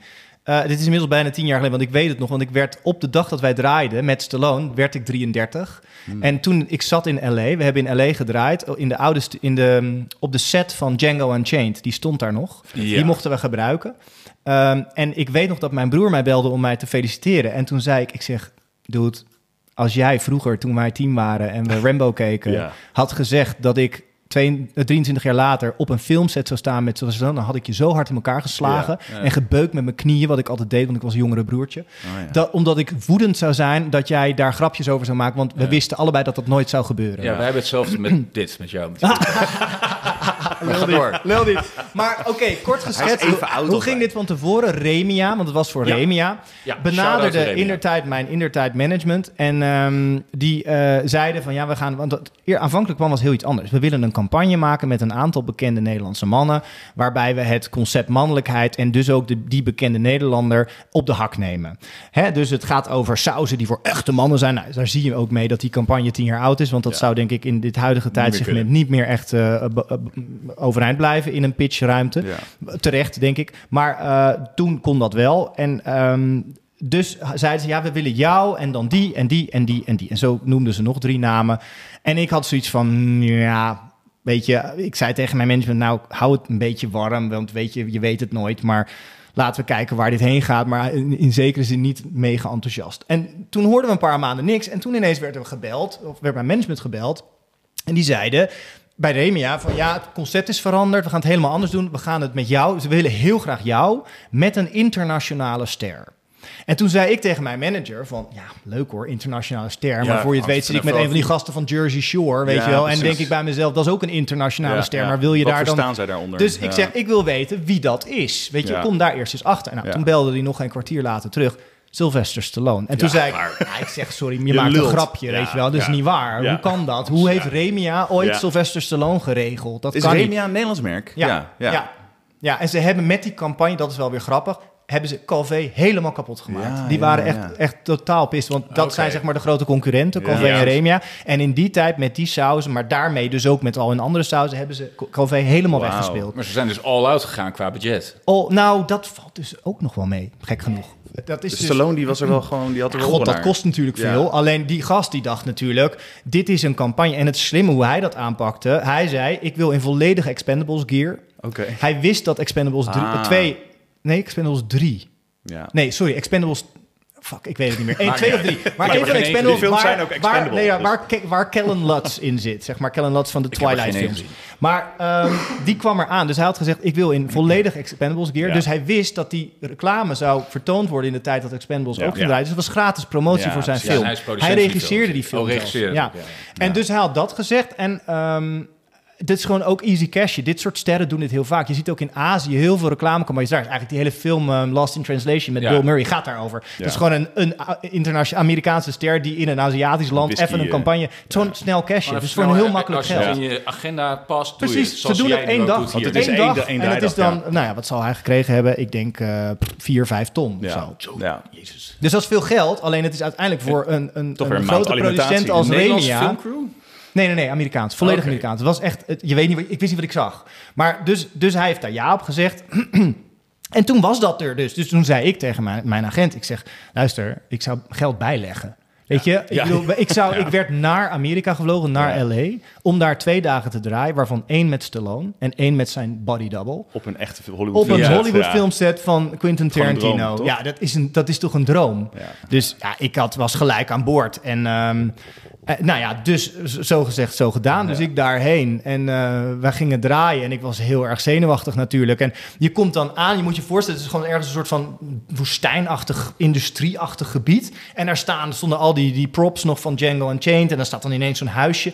Maar dat waren allemaal verschillende plekjes. En ze hadden dat helemaal geprept. Want er was, er was een, een, een hoofd van departement eh, wapens. Er was een hoofd van departement eh, eh, props. Er was een hoofd van departement... Weet je wel? Dus Van een hele dikke zo- crew. Ja, ja. Zo Amerikaans. Er Ja. was een opnameleider en die startte de dag met... Oké, everybody. Die is trouwens te horen als in het eerste shot. Dat is de stem van de echte opnameleider. Die zegt dan van... eh, Oké, everybody, it's a rap. Of zoiets, zoiets zegt hij. Supergoeie gast. En die dat is ook heel Amerikaans, vond ik fantastisch. Die haalde aan het begin van de dag iedereen bij elkaar en zei: Oké, guys, we're gonna do this and we're gonna have a great day. En Stallone was er toen nog niet, natuurlijk. Nee, die komt echt aan, Precies. doet zijn ding en weer weg. Maar ook al die figuratie, dat zijn gewoon allemaal acteurs. En ook goede acteurs. Weet je, hier in Nederland, als je een film maakt, je hebt figuratie, dat zijn... Ja, God, die mensen dragen een boekenbon, weet je. Dan Ja, weet je ook ja, wat je ja, krijgt, ja. weet je wel. En daar, het zijn gewoon allemaal getrainde Oeh, acteurs. ze kijken niet in de camera. Ja, Knap. precies. Ja. Maar, nou ja, en toen startte die dag. En op een gegeven moment, we begonnen eigenlijk al de, van de opzet van het eerste stukje... was het shot bij die helikopter waar ik achter Stallone moet schuilen. Dus ik wist van, nou, het eerste wat ik moet doen... is dus bovenop Sly Stallone zitten eigenlijk. Dat is onze eerste kennismaking. En we hadden dat geprept met zijn stand-in, want hij had dan een vaste stand-in. Want we wisten, de eerste dag was hij erbij... en de tweede dag is dan die stand-in erbij voor shots... waarin het niet Ja, herkenbaar Stallone hoeft te zijn. Ja, Precies. ja. Ehm, ja, en zo hangen aan een helikopter, dat deed hij ook allemaal niet zelf. Dat deed ik dan wel aan zo'n been en gezekerd en zo. Was allemaal hartstikke tof. Maar goed, ja, je dus... kijkt ook zo blij als een kind in die Ja, ja, Ja, ja, ja, ja, ook niet. ik- maar dat mocht gelukkig Ja. ook. Want ik Ja. speel een soort totaal verschrikkelijke, narcistische, nare versie van mezelf. Wat heerlijk is om te spelen, want het is uiteindelijk totale idioterie natuurlijk je waarin ik zeggen? beland. Die spelen wij elke dag. Ja, ja, echt? Toch? Ja, ik Is zet, iets zet je bent zo van Jeroen van der Bomen aan. Want je bent zo... Ja, maar, ja, maar dat is... Maar, nee, ik, nou ja, narcisme, daar hou ik van. Ja, en, ik en toen was het moment, ja, dat is heerlijk om te spelen. Ja, en toen was, er, toen was er het moment dat er werd aangekondigd: oké, Stallone is on set. Dus dan, dan gaat er even zoiets van: oké, oké. Oh, ja, ja, ja. Nou, hij was naar zijn trailer. En toen werd ik zo gesommeerd van: ja, Sly wil je eventjes zien. Maar dat was natuurlijk allemaal vanuit productie bedacht, want dan kunnen ze elkaar. Dus ik naar zijn trailer en daar kwam hij dan zo uit: hey man, hey. Ja, Ah, even kennis maken. ja, die good to see you. tattoos al, eh, Maar het grappige is, wat ik al wist, is die reclame werd geregisseerd door een Nederlandse regisseur, Hij is Diederik 1,65 Kopal. meter of zo, Hij is heel klein. Ja, Nou luister, ja, dat is ja, het verhaal. Diederik Kopal. En Diederik Kopal heeft onder andere um, die Hazes-film gemaakt. Ja, ja. Ehm, een zij gelooft. O. Zij gelooft, ja, dubbele O. En hij komt eigenlijk uit de reclame. Dus hij is- was goed in dit soort dingen. Superleuke kerel. Maar hij had mij verteld dat hij a- in de aanloop had hij eh, midden in de nacht telefoon gekregen. Amerikaans nummer. Hij wist dat het Stallone zou zijn. Die zou Ja. hem bellen om wat te- iets te bespreken. Ja, ja. Want het storyboard lag klaar en de reclame was eigenlijk af. Dus Diederik wordt- wordt wakker, neemt op en die zegt op zijn Hollands... Hi, this is Diederik Kopal. Zo van, Ja, met, ja. met Diederik Kopal, want dat doen wij in Nederland. Toen had Stallone, het eerste wat hij zei was... I know. That's why I'm calling Ja, you, zo van, waarom zeg je dat? Maar toen kwam er uit dat gesprekje van... Ja, toen had, was eigenlijk zijn volgende vraag. Oké, can we do without the Dutch guy? Want je Zo bent van, zo van, kan het ook zonder die gast? Want hij was er inmiddels achter gekomen hoe groot ik Ja, was. ja, ik ben ja. 1,92 en hij is denk ik 1 iets 70, maar echt wel klein, kleiner Ja. dan ik. Dus, Ja. En dat schijnt dus een enorm ding te zijn voor hem. Vertrouwd voor Amerikanen. Heel erg. Ja, en dat is ook- Tom Cruise Tom ook. Cruise ook, precies, Tom 1,67 Cruise of zo. ook. Ja. En die heeft altijd kleine Ja. tegenspelers. Of hij staat op Of een hij staat En ik sta altijd zo tegen, bij, met tegenspeelsters op een Ja, filmset, ja, omdat ja. ik ook heel groot ben en meestal meisjes wat kleiner Maar mag Ja. ik heel... Ja. Hey, was Diederik's antwoord... We hebben hier geen kleinere mannen. Nee, ja, nee. Diederik heeft, echt. Diederik heeft het Nick de Vries had het kunnen Ja. doen. Even Ja, een Formule 1 precies, ja. reference. Ja, we moeten af en toe een Formule 1 reference Oh ja, ja, sorry. Eh, Max Verstappen is ook niet zo groot. Max Verstappen had het kunnen doen, maar die was toen 1,80. zes. dat was een rare commercial geworden. Ik ben 1,90, maar ik kon niet. weet Ja, zonde. Maar toen had Diederik gezegd: Nee, maar luister, ik ga dit oplossen. Want in ieder shot waarin Jan te zien is met jou, zal hij kleiner zijn dan Je jij. moet bukken steeds. Ja. dus ik loop alleen maar een soort gehurkt Klopt. als een totale weirdo met hem mee. Ja, of zo- ik zit op een stoel, Ja. of ik sta achter hem, waarbij Buk het jij ook shot... eens een keer voor iemand. Ja, snap je. Het- Nee, maar dat, is je, maar dat is zo gek hoe, hoe gevoelig dat dus ligt Ja. bij dat soort figuren. Maar ja, nou ja, goed. Ja, iedereen heeft zijn eigen gebruiksaanwijzing. En, maar toen hadden we dus die eerste ontmoeting. En ik wist dat hij eigenlijk mij niet zo moest. En hij Hmm. eigenlijk liever alleen had gedaan. Dus ik dacht ook, ja, ik kan daar nu heel erg gefrustreerd over zijn. Of ik kan gewoon genieten dat ik op een filmset Ja. sta met Stallone. Dus Precies. eerst de volgende shot op de draaide. Daar zat ik achter hem. Hij had zo'n gun in zijn Ja, handen. ja. En hij moest die zo afschieten. En ik moest angstig spelen. Nou, dat was niet mo- moeilijk. Want op zo'n Amerikaanse set, alles is echt. Ja, dus ook al die explosies, daar moest ik doorheen rennen. Nou, je hoeft niks meer te spelen. Er is niets makkelijkers dan spelen op een Amerikaanse set. Nee, precies. Maar het grappige was, hij moest ook niet zoveel van mij hebben. Dus hij was heel afstandelijk. Hij zei eigenlijk niks tussendoor. En ik dacht alleen maar, oké, fijn, weet je wel. Ik, ben, ik heb hier mijn ervaring. En toen op een gegeven moment, toen zat hij... en er waren een uur of drie bezig... en toen was zijn agent naar mijn agent toegegaan. Die had gezegd, Yeah, Sly thinks your boy is doing a good job. Oh. En toen dacht ik, Oké, dat is oh, iets. dat is vet. Ja. Weet Via je de wel? Via de Ja, agents. ja, ja, maar toch en te toen groot dat- stond ik zo op afstand en hij zat zo'n beetje met zijn teampje en hij zat een enorme sigaar te roken. Want waarom zat hij de hij hele is tijd? hij is is. gewoon Ja, Sly. ja, ja, ja, ja. En hij had een hernia toen we draaiden. Oh. Dus hij had heel veel pijn in zijn lijf. Dus hij ging steeds zitten en hij zat, en hij zat op een gegeven moment zo naar mij te kijken, zo, van zo drie meter afstand. Ja. En ik stond gewoon rustig, weet je wel. En hij zo, Jan. Alsof ik, alsof ik gaap heet, weet je wel. Jan. Vond ik zo mooi. Jan, come sit with us. En toen werd ik zo uitgenodigd Ja, op ja. audiëntie. En vanaf dat moment hebben we gewoon de hele dag gepraat. Oh, en dan was hij chill. super nice en chill. Hebben we het gehad over Rutger Hauer en zijn Oh. band met hem. over hoe vet. Famke Jansen. Nee, over... niet Ja, zo nee, snel nee, moet je even niet Rutger over- ja. Hauer heen. Oh, ja, echt. Ja, hij was zo onder de indruk van Rutger. Rutger Ja? Hauer leefde Ja. toen nog. Ja, Ja, want ze hebben een film gemaakt in, die Oh, ja. in de Parijse meterstelsel. Ik weet niet meer hoe die heette. Eh, Black. Ja, iets. Oh god, met, ja, joh. Ja, Oscar? Nee, dat is iets anders. ja, iets, iets met Hawk, inderdaad. Ja. Tun, tun, tun, tun. Maar Nighthawk, Nighthawk, Nighthawk. ja. En daar speelt, ja. Rutger Hauer speelt de baddie natuurlijk. En Ja, eh, ja. Stallone de held. best dik Nederlands accent toen. Ja, ja, ja, Ja, best en wel. dan zie maar best je wel- in die film dat eh, Hauer met zijn charisma gewoon eh, Stallone een beetje Nou ja, zo van, hè, dat. hoeveel en, charisma die en het had. toffe was dat Stallone had mega veel respect voor Hauer. Ja, maar Die Hauer zei is in Hollywood van- sowieso Ja, echt wel Die echt van, die man is echt geniaal. En hij zei van, ja, ik weet nog dat we hadden een scène door het metrostelsel. En toen viel Rutger echt. En hij had zijn hele knie was open. Ja. En hij zei van, he didn't flinch. Ja, hij is een Weet je wel, beest. hij had Rutger echt, ja, ja. En hij zei, we Ja, hebben ja. gewoon doorgedraaid en hij is opgestaan en het was een van de beste takes die we deden. En hij is echt, hij, was echt onder de indruk van, vet, van. Rutger Hauer. Nou ja, en toen over Famke Jansen gehad en over En heeft hij daar ook mee? Nee, niet mee gewerkt, maar hij had een keer met haar gegeten, zei hij. En dat was ook wel een goed verhaal. Hij had met haar gegeten. En ik vind haar fantastisch. Ja. Hè? Ik ben groot, ik ken haar helemaal niet, ik ben nooit ontmoet, maar ze lijkt mij waanzinnig. En ik heb super veel respect voor haar. Ik vind Ja, haar dat echt. vind ik ook wel eens. Ja, ik vind, en ik vind Zeker. haar zo mooi. Had weet ook je heel irritant kunnen zijn. Zij, ja, misschien Ja, is het dat ze ik maar, hij had niet zo, of tenminste in die zin, hij zei van, yeah, I had dinner with her and uh, she just, uh, she wouldn't stop talking about cancer. I had like the entire night she was talking about cancer. En ik dacht echt Sorry, van, ja, ik dacht ook echt bij mezelf Maar waar, waar komt dat vandaan? ja, dat dacht ik ook, maar ik durfde dat niet echt te vragen. Hij vond er dus wel een beetje irritant. Nou, hij had, hij had niet zo heel veel met haar, merkte ik. Maar Of met cancer. ik zei wel van, ja, ik vind haar wel fantastisch. Want we hadden natuurlijk Ja. een beetje zo over Nederlands trots en zo. En, Ja, precies. En hij had een verhaal over zijn stem, dat was geniaal. Want hij praat, nee, you talk like this. Ja. En jij, you know... Een beetje alsof hij een gezichtsverlamming heeft. Ja, eigenlijk, alsof hij paralyzed is. En, en, en, toen, en, toen, en toen zei hij van, ja, you know, I, I used to have a really high-pitched voice. But you know what I did when I was a teenager? Uh, someone gave me the advice, I just took my pillow every night... And I just started screaming. "Ah!" Deed hij ook voor, ging hij voor hoe hij in zijn kussen ging schreeuwen. En ik zat er echt zo bij. Zo van, oh, gebeurt oké. dit? Vette anekdote. Ja, dat was zo nice. Maar op En- een gegeven moment daalt zo iemand helemaal gewoon... Zit je helemaal echt op ja, en aarde dat met was zo iemand, want het einde, we, we hebben twee versies opgenomen van die reclame. En het tweede was dan een soort van vervolgje. Dus dan was ik part of zijn team. Oh, ja. En dan gingen we andere boeven oppakken en dan... Een eventueel vervolgje? Nee, nee, nee, dat die dat hebben zijn een allebei. Ja, maar die dat staat een volgens mij niet op Een YouTube. of ja, een ding add-on. nog iets. En toen, dan in dat stukje kreeg ik van hem een enorm mes. Zo van, dan kreeg ik zo'n mes op het einde van, dan zitten we weer aan die tafel met die biefstuk en dan krijg ik dat mes en dan moet ik dat biefstuk gaan snijden. Dat was het. Dus hij was zo van, hier, you're part of the team. Nou, dat zegt hij dan, dan Ja, geeft hij mij dat mes en moest ik gaan snijden. En dat was het laatste shot dat we draaiden. En we zaten daar en we hadden dus eigenlijk een heel erg leuke dag gehad met elkaar. En ik zat zo'n beetje met hem te kletsen en ik zeg van... Do you mind if I try something for the first take? En hij zei, no man, I, love improvisation. You just go for it, you go for it. Dus, dus ik dacht, oké, hell yes, weet je. Dus Diederik zei, oké, dan gaan we. En dan telde af. En dus, dus ik zit daarnaast en hij zit hier en hij geeft mij dat mes zo. Here boy, of weet ik veel wat hij zei. En ik pak dat mes aan en ik zeg... Thanks, Sly. Dat was mijn improvisatie, Ja. weet je wel? Dus ik zo, thanks, Sly. Dus ik wil gaan snijden. En wat doet hij? Ja, vond het geniaal. Hij zegt, Mr. Stallone. en je ziet mij ook echt zo... Oké, en ik zou snijden en Diederik was echt, oké, cut, you, this guy said was amazing. Die Ja, was helemaal ja, ja, blij. ja. I loved it, we're gonna keep vet. it like this, we doen er niet over. Ik heb Ja. nog nooit zo hard moeten plassen, terwijl ik nog nooit een verhaal liever had willen horen als dit. Oh shit, Oh, ik sorry. moet nu echt Ja, naar de ga wc. plassen. Gaan jullie lekker door? Ja, neem even pauze.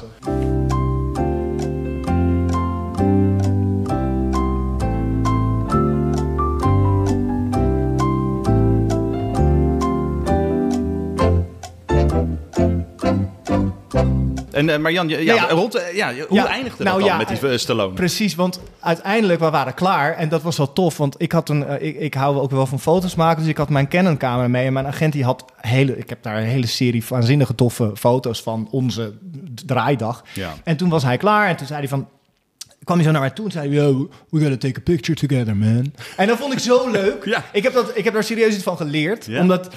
Natuurlijk wist hij dat ik mega onder de indruk was van hem, snap je? Had hij dat En- door en ik gedurende hoefde- de dag, denk. Ja, nou ja, Maar dat is toch zin, iedereen bij bedoel? Hij is Stallone. Je kan geen grotere ster En zijn. nu merk ik soms bijvoorbeeld na voorstelling of zo. En als ik dan bijvoorbeeld merk dat daar mensen staan die met een soort, weet je wel zo, dat ze het leuk vinden dat ze je even spreken. En zeker met kinderen zeg ik altijd: hey, mag ik even met jou op de foto? En dan zie je die ogen. Dat jij en dan dat aan hen Dan vraagt. zie je die ouders ook zo kijken van: oh, dankjewel, weet je wel. Dan staan ze gelijk. Misschien kan je het ook aan ons vragen. Ja, ik ga sowieso jullie vragen.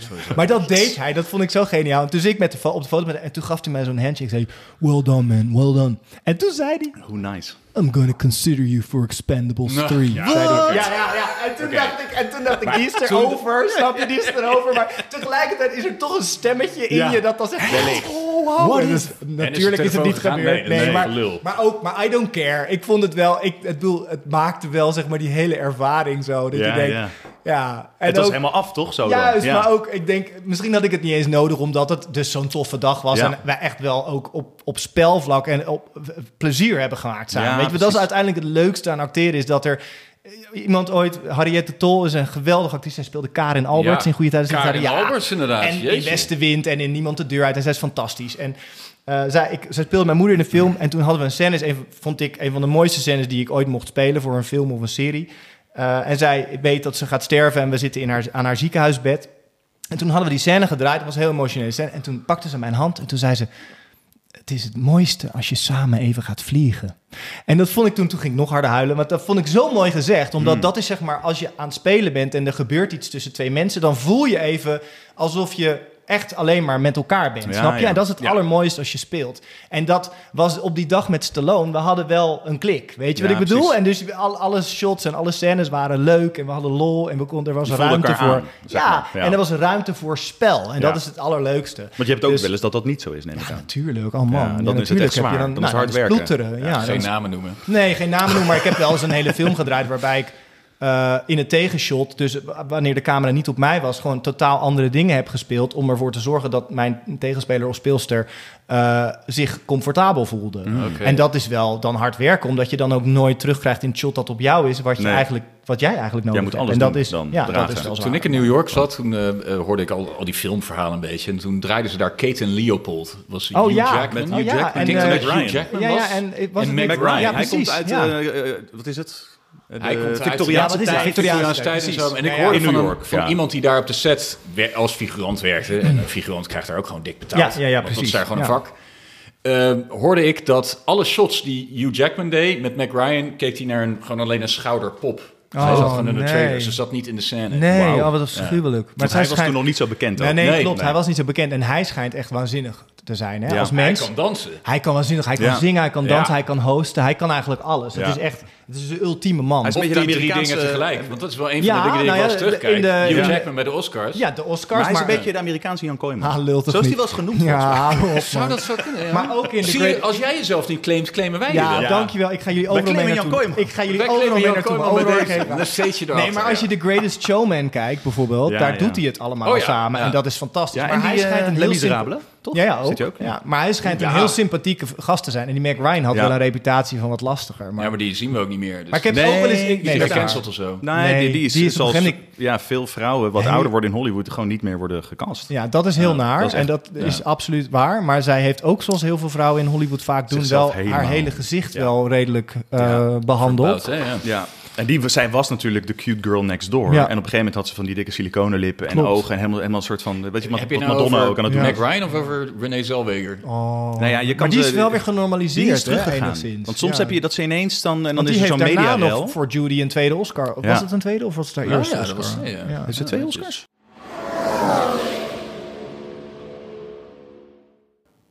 Breek me de bek niet open over gemiste kansen. Alsjeblieft. Het pensioen van Roger Federer bracht er weer een naar boven.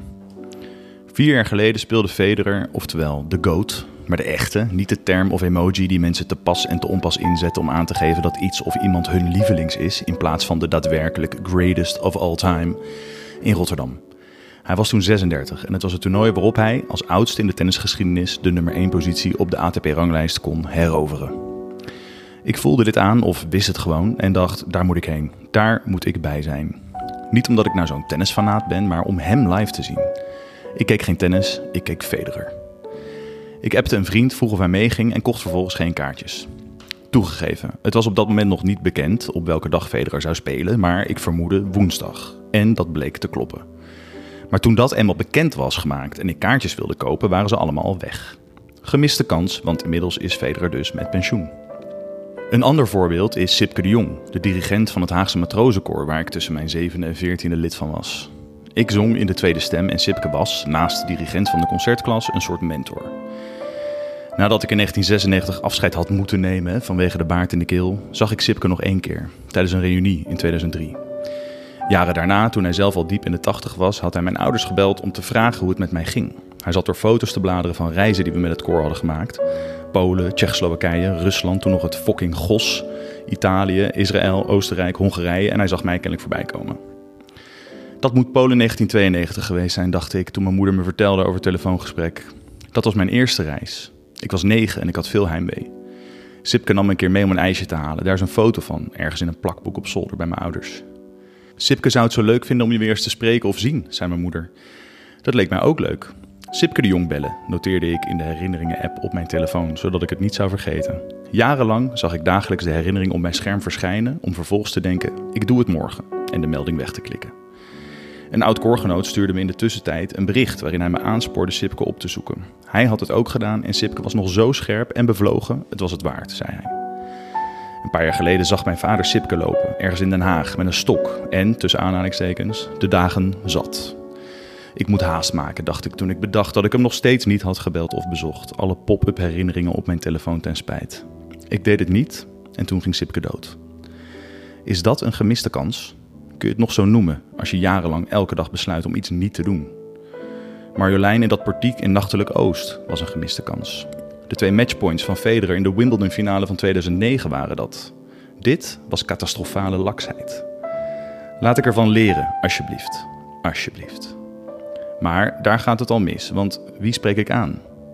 Leer ervan, lul. Mooi. Nou, Jan Kooijman, Remco Ja. houdt heel erg van sfeer maken. Ik ben helemaal, ik ben helemaal melancholisch en verdrietig. Nou, gewoon even, Nee, even een andere mooi. stemming erin, Ja, toch? mooi. Ja, ja, het ging ook Maar veel het, goed. ging ook, het, het koppelt wat dingen aan jongen elkaar. komt hier binnen met al zijn positivisme. Het en- koppelt en wat dingen. weer Ja, maar hij speelt ook een tragische Nou, dansheld. In een, eh, toch? Ik bedoel, Ja, nee, je, je, bent op de hoogte van, het van de tragiek van het leven. Heel erg, absoluut. Als, eh, En acteur zeker, zeker. En zeker van het principe gemiste kansen, absoluut. Maar, eh, en, maar nog een, een feitje is dus dat die Sipke de Jong de muziekleraar was van eh, Kees van Koten en Wim de Bie. In Nee, Haag, echt het Dalton? Lyceum. Ja, dus daar, dat vertelde hij wel eens. Dus in die zin is dan nu alles rond. Mooi. Toch? Ja? Ja, de cirkels. zeker. En jij Op heel hebt veel Federer geïnterviewd. Drie keer. Drie keer. Ja, Dus eh, dat zag ik op je Insta, denk ik. Ja. Hè, door ik heel casual doorheen aan Ja, nee, was. nee. Ik heb, eh, ik, heb, ik heb drie keer hem mogen spreken. Het is een super charismatische, vriendelijke, professionele kerel. Ja. Echt, het is, ja, het is... Het, dat vind ik ook het mooie aan het huidige tennis. Ik ben heel groot tennisfan, want ik moet zeggen dat hij en Nadal, voordat de hele opkomst van Djokovic daar was, zij hebben dat allebei. Nadal heeft precies hetzelfde als, als, als eh, Federer. Hij Ja. is ook ontzettend amabel en bescheiden en vriendelijk. En eh, ik heb ze dus allebei mogen ontmoeten. Ik ben eigenlijk zo mogelijk nog groter fan van Nadal dan van Federer. Maar ehm, nee, en ik ben ambassadeur van het ABN AMRO tennis toernooi Ja. in Rotterdam. Al eh, volgens mij zes edities inmiddels. En daar maak ik eigenlijk de, de online content van, van eh, het toernooi. eh, waardoor ik ook met die spelers mag spreken en gekke dingen mag verzinnen... om een beetje de mens achter de speler te laten zien. En inderdaad, deze editie die jij beschrijft, dat was volgens mij mijn eerste... Ehm, en, en, en ja, toen we hoorden dat Federer daar ging spelen, dat was natuurlijk... Ja, Ja, ja, weet je, ja. kijk, zo'n heel toernooi verkoopt dan in één keer uit. Ja, precies. Ja. Want iedereen ga- gaat niet eens wachten op welke dag hij speelt, Nee. zoals jij dat netjes hebt gedaan. Maar mensen gaan gewoon massaal alle kaarten opkopen. Ja. En dat is ongelooflijk gewoon de, de, de, de, de, de- het magnetisme van, van zo iemand als Federer. Ja. En, en dat heeft hij en dat heeft Nadal. En verder is het ook heel lang stil. Want Ja. zelfs Djokovic komt niet, niet in de buurt van dat soort eh, eh, uitstraling en magnetisme. Denk Wat ik. ik, wat ik een van de, mijn, leukste dingen is die ik ooit heb gezien was in 2012 was Ja. Richard Krajicek Oh, ja. te gast bij de Wereld Door. Ja. Om te praten over de film Borg McEnroe. Ja. Ja, ja, ja. En toen aan het einde ging Matthijs van Nieuwkerk zei... eh, één minuut, één minuut. Ja. Richard Krajicek, we gaan speed daten. Ik wil van jou horen de top 10 tennissers alle tijden. En die Krajicek zegt, ah, ik heb hier helemaal geen zin in. Mhm. Oh, ja.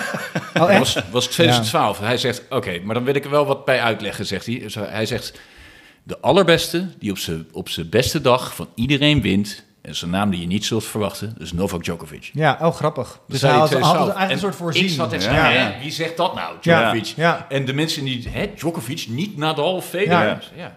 Ja. Ja, ja. Nou ja, het is, Maar hij het is waar. van- ja, hij wint van iedereen. Dat Ja. is het nou ja. En het is, kijk, die, ik vrees dat, eh, zeg maar, de, de term GOAT, dat heb je mooi uitgelegd. Maar ik denk dat als je het puur op... op ehm, Dat zei hij ook, puur op tennis. Ja, puur op tennis hij en puur gooide op... ook een disclaimer En, de is resultaten. een Dat is het. En resultaten en gewoon... dat, toch? kijk, Ja. je kunt je afvragen, wat, wat maakt iemand de grootste aller tijden? Voor mij, Lauren Bacall is een van de allergrootste actrices aller tijden. Zij heeft nooit een Oscar gewonnen. Nee. Marcia Gay Harden is niet een van de allerbeste actrices aller tijden. Die heeft een Oscar gewonnen. Ja, Ja. weet je, dus als je het op statistieken gaat bekijken, dan is Marcia Gay Harden een betere actrice dan Lauren Bacall. Maar dat is ze niet. Toch? Eh, Snap je? noemt, eh, En dat- en Lauren Bacall, was dat Birth? Lauren Bacall was, Nee, ehm, dat nee, is, nee, eh, was, eh, god, eh, was The Mirror Has Two Faces. Daar was ze nog genomineerd voor een Oscar. De Dat is moeder van oud, Barbara oud Streisand. Oud klassiek Hollywood. Echt 50. ergens. Eh, Toch Or- gezien, ja. Murder on the Orient Express zat ze in. Allerlei, maar echt Stanley Kubrick heeft heel veel Oscar eh, gewonnen, Bogart. weet je? Nee, precies. Stanley Ja. Kubrick, Robert Altman, nooit een Oscar gewonnen. Dus kijk, en in die zin is Djokovic gaat straks de boeken in als de allerbeste tennisser aller meest tijden. succesvol. Want hij gaat de meeste Grand Slams hebben gewonnen, de meeste ATP Finals. Hij zal de meeste wedstrijden hebben gewonnen. Maar ik denk op basis van persoonlijkheid, status en alles wat erbij komt kijken, gaat hij dat nooit zijn. zal nee. het verder zijn. Ja. Voor bijna iedereen. En ook als tennisstijl gewoon, toch? Hè? De flair die ja, erbij nee, maar ook en- de, Trouwens- de schoonheid van Ja, het de. Het schoonheid. spijt me, Ja. mooi bruggetje naar Max Verstappen. Die Ah, gaat ja. ook alles winnen, Ja. maar die begint nu al een beetje te zieken. Hij is een beetje een Djokovic. Gaat Hij is een beetje Ja, Djokovic. maar is, Ja. dat niet, is Lewis Hamilton niet de Djokovic?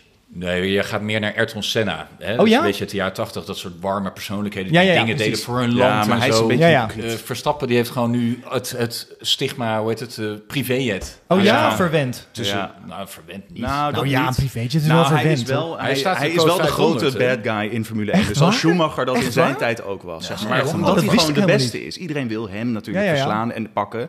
En die hele, het hele Nou, media-ding eromheen ik moet je is zeggen, lelijk. in die zin, in, binnen het tennis heeft Djokovic gewoon ook bepaalde persoonlijkheidskwaliteiten die niet in zijn voordeel zijn. Hmm. Weet je, in zo'n coronapandemie, om dan met een of andere magnetisme-achtige figuur gekke podcast te gaan opnemen over hoe je vervuild water met eh, levenskracht kunt Ja. omturnen naar dat Ja. soort.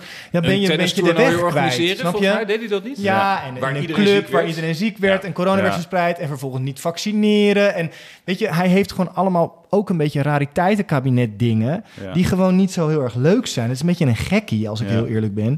En dat helpt ook niet mee, Nee. weet je wel. En verder, eh, ja, en dat is gewoon aan Federer gewoon, ja, dat Ja, die is... zo'n gent, zo'n Ja, zo'n echt ambassadeur van de sport dus. Ja, maar Djokovic, als je gewoon puur kijkt naar de resultaten... en dat wat Verstappen kan alle records verbreken... maar het is een soort machine. Maar gaat hij dat echt doen, denk Nou je ja, ik- Ja, echt waar? Of hij Ja? stopt al voor die tijd. Dat Ja, heeft al zelf dat? gezegd dat hij Ik denk dat hij op zijn niet zo 30ste heel veel stopt. racen. Ja, serieus? Ja, en, en dan gaat hij rijk zijn. Dan heeft hij het Ja, ja, uitgespeeld. precies. Ja, ja. Hij Maar, maar, rijk, maar ja. hoe vaak is hij dan wereldkampioen, denk je, als hij stopt? keer. Ja, echt? Want hij is nu één keer. Twee Twee keer. keer. Oh, twee keer al. Hij is ik zit er echt helemaal ja, in. Nee, dat maakt niet uit. Er loopt niemand, van er loopt niemand, er loopt niemand rond die net zo goed is als hem. Echt waar? Gewoon niet. Nee.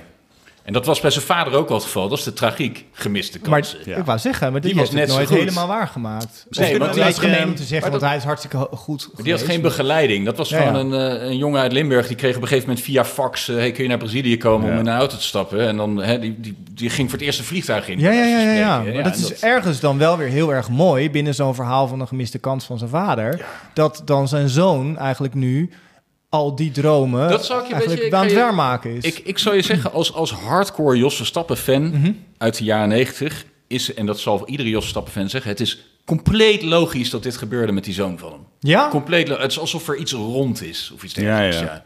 Ja. Heb, Grappig. je, heb jij, eh, is er iets in jouw leven waarvan je zegt dat het echt gemiste kans? Hmm, Nee, hè? Kut. Hij moet er gewoon nu al dat het feit dat hij er een seconde over nee, moet maar nadenken. weet je waar dat door komt? Dat ik denk omdat ik denk ik best wel zo ben ingesteld dat ik eigenlijk niet zo heel. We hebben nu, we, zijn, we hebben nu heel veel teruggekeken, gek genoeg. Maar ik ben best wel van vooruit. Ja, oké. Of zo. Of van dat ik denk wat ik nog zou willen. En, en het voelt voor mij nu als een gemiste kans. Ik ben bijvoorbeeld al zes jaar fictie aan het ontwikkelen, drama Ja. aan het ontwikkelen. Ja. Dus ik heb een andere serie helemaal op poten gezet naar een idee van mij voor de publieke omroep. Daar waren we heel ver mee. Er was al onwijs in geïnvesteerd. En die is niet doorgegaan Ja, op het laatste een- moment. En dat voelt dan ook als een gemiste kans. Dat voelt dan als ik net bij het, als net dat die mensen daar niet weg waren gegaan of dat was net goed gevallen, dan had ik nu een dramaserie, ge- eh, snap je, creatief geproduceerd. Vaker, En- ja, en- en-. En dat, dat zijn gemiste kansen. Maar tegelijkertijd denk ik, oké, kom op, schouders eronder. En als ik dit echt wil, dan moet ik daarin blijven geloven en door blijven gaan en mijn ideeën blijven uitwerken en blijven pitchen. Dus het voelt, het- ik denk dat ik het ook moeilijk vind om gemiste kansen te erkennen, omdat het voelt als een mislukking en het mij niet helpt om vooruit te gaan. Nee, en Snap in zo'n Dus- situatie heb jij er zelf wel alles aan gedaan waarschijnlijk. Ja, en, en in die zin, ik bedoel ook gemiste kans, heel concrete gemiste kans. Uh, maar dat is ook dat is weer gewoon pech. Ik heb, ik doe heel af en toe, dus word ik dan gevraagd voor een self-tape. Ze hebben hier in Amsterdam Ted Lasso, uh, Ja. ken je die serie, gedraaid. Uh, twee De, afleveringen. Voorbij te komen. Ik werd idee. gebeld of ik een self-tape wilde maken voor Ted Lasso. Ja. En toen dacht ik, dat is wel vet. Weet je wel? Dus ik dacht, nou, een, een self-tape maken is een hel. Dat is echt, dan sta je hier voor je, voor je muur en dan ja, moet je dat, doen. En dan denk je, het lukt nooit. En dan moet je dat helemaal krakkemikkig met zo'n soort standaardje. Sta ik dan met mijn telefoon en dan moet ik dat... Het is gewoon, allemaal per, definitie is het Kinderen zo, toch? Ja. Ruk, weet je? Of nee, kinderen die dan bijna thuis komen en denk je, oh, moet het snel, moet het snel. het moet nu. nou, dus ik dat gedaan en ik had dat ingestuurd en toen hoorde ik niks. En toen werd ik ineens gebeld door die casting agent en zij zei, ja, je hebt supergoeie tape en ze vinden hem helemaal te gek. Het gaat nu tussen jou en twee anderen. En toen dacht ik, heb je een showreel? En ik had geen showreel. Oh ja. Dus ik dacht, ja, dat heb ik. Zei Ja, ik. gewoon. Oh, fijn, want we hebben over een half uur een Zoom-call met, eh, hoe heet die kerel? Ik weet niet eens hoe die heet, maar die gast die dat verzint en Ted Lasso speelt. Toen dacht ik, oh mijn hemel. Dus toen heb ik heel snel, mijn, mijn management heel snel iets in elkaar laten zetten dat ze dan konden sturen. Nou, dat was allemaal krakkemikkig. En uiteindelijk niet gekregen. Ja, Ja, dat is natuurlijk een gemiste kans. Ja, Omdat ik bij die, mezelf eh, denk, jemig, weet je wel. Als ik twee afleveringen Ted Lasso op mijn cv zou hebben, dat zou wel echt heel lekker zijn. Snap je? Naast al die romcoms die ik hier in Nederland altijd doe, is het dan heel fijn dat je even een keer iets anders mag laten zien. Ja, het Snap lijkt je? wel En alsof ze alleen maar romcoms maken hier. Maar ja, dat dat is, sowieso. Ja, dat is is denk ik ding, sowieso ja. een feit. Omdat dat volgens mij nog een beetje het enige is waar mensen naar, naartoe willen in de bioscoop. Dat en een soort van historische, epische eh, drama's over de Tweede Wereldoorlog. Maar En daarvoor word ik, ik word daar gewoon nooit voor gevraagd. Net als dat ik voor heel veel dingen nooit gevraagd word, zit ik gewoon in die kaartenbak van de romcom. En dat is wel frustrerend. Dus dan zoiets als een uitstapje daarvandaan voelt dan als het niet, niet samenvalt of niet komt, dan voelt dat als een gemiste Ja, kans. snap ik. Ja. Dus dat is denk ik, maar dat is een soort terugkerende gemiste kans die ik mezelf de hele tijd blijf aandoen, omdat ik nu eenmaal heel graag wil spelen. ja, maar dat hoort, het is wel eigen, denk ik, ook aan, aan je dat vak, is het. toch? Aan Ja. de sector, aan het vak. En daar ben ik Ja, niet de enige in. veel te volatiel qua depressie. En, Dit is, jij moet dit niet doen. nee, ik wil dit ook niet doen. Ik een keer eh, iemand eh, voor wie dat ook heel volatiel was, René, was eh, hè? Anthony Kamerling. Elvis Presley. Elvis Presley, ja, precies. ja. Hè, laten we nog even over Elvis Presley hebben, voordat Ja, we, want Jan moet zo naar Zwolle. Eh, hè, we hebben niet alle tijd. Ehm, Heb jij hem gezien? De film? Ja. Ja, natuurlijk. ben je fan van Elvis Presley? Nee. Nee, oké. Oh. Of nee, nou, ik, ik ook niet niet fan. Ik vind precies. dat hij, sommige liedjes van hem vind ik fantastisch. Ik vind wie hij was, vind ik, ja, het is gewoon een, een iconisch iemand. Dus Ja. het, is, het, het spreekt tot de verbeelding, dus ook tot mijn verbeelding. Eh, ik vond die film fantastisch, maar ik ben gewoon sowieso heel erg Baz Luhrmann fan eigenlijk. Dus ik vond, kon dit heel erg waarderen. Behalve Gatsby vond ik niet zo heel erg Nee, goed. was niet ook nee. Nee. Maar wij, laten wij gewoon eens eerlijk zijn. In de vorige aflevering hebben we keihard zitten roepen dat Baz Luhrmann, dat we die haten. Echt Ja, waar? nee, ja. Echt Jij waar? vooral, ja. Maar Nee, dat alles is- van hem? Of, of Nee, Ik vind Romeo en Juliet heel vet. Ik ja, ook. en Elvis ook heel vet. En ik vond- vond toen Moulin Rouge ik heel ook. vet. Maar ik weet niet of ik die nog Ja, die steeds heb ik dus laatst gekeken. Ja? en die vond ik nog steeds Oké. waanzinnig goed. Oké. Ja, Nou. maar dit was wel de Maar perfecte subject zeggen- matter voor hem. Misschien moeten Zeg die ja. binnenkort met een zak chips Ja, en een vijf flessen maar wijn... ik moet eh, wel zeggen, Moulin Rouge, en dat had ik de eerste keer toen ik zag in de bioscoop, way back, en nu weer, dat die eerste 15 minuten denk je, nee man, ik kan dit niet aan zonder, zonder hulp, zonder, Ja. zonder chemische hulp, is dit Ja. een lastige, lastig verhaal. En dan na 15 minuten ineens zit je helemaal in die film. Ja. Ja. En dat vond ik wel heel goed. En het, blijft gewoon een heel mooi en tragisch liefdesverhaal. Dus ik ben eigenlijk heel erg fan van die film. En Ja. ook hoe ze de muziek erin verwerkt hebben. En Ja, Gatsby ja, was wel heel het- slecht. Ja, Gatsby was echt heel slecht. Maar echt Wie zit er ook nog te wachten op Toby Maguire? Ja, Ja, nou, weet ik ook niet. dank je. Ja. Oh ja. Het schijnt een eikel te zijn en hij, hij acteert als een eikel. Ja, hij nee, maar hij is toch Oh, beste vriend van Fischer Hij is toch de beste Ja. vriend van Leonardo DiCaprio. Is dat? Dus daarom Ja, zat hij klopt, erin. ja. Weet ik Ik weet zeker. niet of dat nog steeds zo is. Jawel, dat zijn jeugdvrienden. Het enige echt goede... Oh, nou, moet, moet je mij horen. Ga ik een film van Baz Luhrmann recenseren. maar je hebt die gif toch? Van de- eh, Leonardo DiCaprio. Die super beroemde gif. Dat hij zo met een glas vooruit... Ja, ja. Ja. Die komt uit Die Gatsby. komt eruit. Nou, dat hebben we wel aan meme, overgehouden. ja, precies. Die meme. Ja, Ja, dat is echt vreselijk. Maar er is al... Ik, zelfs de oorspronkelijke filmversie van Great Ja. Gatsby is Is- beter. En ja. dat is al een saai. Ja, Ja. en die is saai omdat hij uit het jaar Kruik komt. Ja. Dus dan... Nou, 1974. Maar deze film gaat ook zo traag. Ja, hij was heel traag. Zo- nee, nee, nee, Gatsby. Gatsby, ja. Ja, Zo Gatsby was, traag. is gewoon mislukt. Ja, moet, Ja. Je niet, ja, moet je niet kijken. Ja, Hoef je niet te kijken, dames en Hij heren. was ook in 3D. Oh ja. Hoe belachelijk is Oh, dat? maar ik haat 3D-films. Ik haat... Zelfs een film die in 3D gemaakt is, vind ik irritant. Wat chill dat we toch een beetje negatief gaan eh, Met die eindigen. bril op in zo'n zaal. Hou nou niet toch op. Strook niet bij mijn beeld van Jan Kooijman. Oh, nee, nee? maar gewoon, hij, Nee. hij haat ook dingen. Hij is ook gewoon een Nee, mens ik vind van dat echt bloed. zo overbodig, 3D-films. Ik kies zelfs voor 3D-films als ze 2D zijn, dan ga ik liever naar de 2D. Ook Avatar. Die heb ik nog niet gezien. Dat hebben we niet gezien. Ook Maar- de eerste niet? Nee. Nee, Hm. beter. Ja, ik heb de dom, eerste hè? toen gezien en ja, achter, ik ben niet naar die tweede geweest. Jij wel, toch? Ja, ik ben naar het Ik heb vorig jaar zo'n hele inhaalslag gemaakt. Met, omdat ik weet niet hoe jullie dat zien, maar als je jonge kinderen hebt, dan is dat een van de eerste dingen die sneuvelt. V- Voor mij was dat in ieder geval zo. Boeken lezen en films kijken. En, Lekker koken. Nee, ja. Hij had alleen maar Olvariet. Nee, ik ging... Nou, gewoon een nee. chill weekend. Ja, een chill weekend. Ik ja, ging dan om 12 Alle dingen uur... die chill waren, die worden nou ja. zwaar. Maar dus bij mij films. En toen vorig jaar had ik ineens heel veel tijd. En toen heb ik besloten een hele inhaalslag te maken. En daar had ik echt, ben heel, aan heel veel films toegekomen. Wat fijn was, waaronder dus Gatsby. Ja. Maar ehm, niet Avatar, die staat er eigenlijk nog op. Maar nu dacht ik, ik wacht wel even tot die dan allebei op Disney Plus staan. Dan kijk ik ze wel een soort Ja. van achter elkaar. Dat heb ik nu ook met June. Die heb ik dus bijvoorbeeld ook nog steeds niet Word ik gezien. ook nog steeds... Ja, En dan denk ik, ja, maar die tweede komt in oktober. Dan denk ik, dan wacht ik eventjes. Dan elkaar. kijk ik ze achter elkaar. Ja. Vind ik leuker.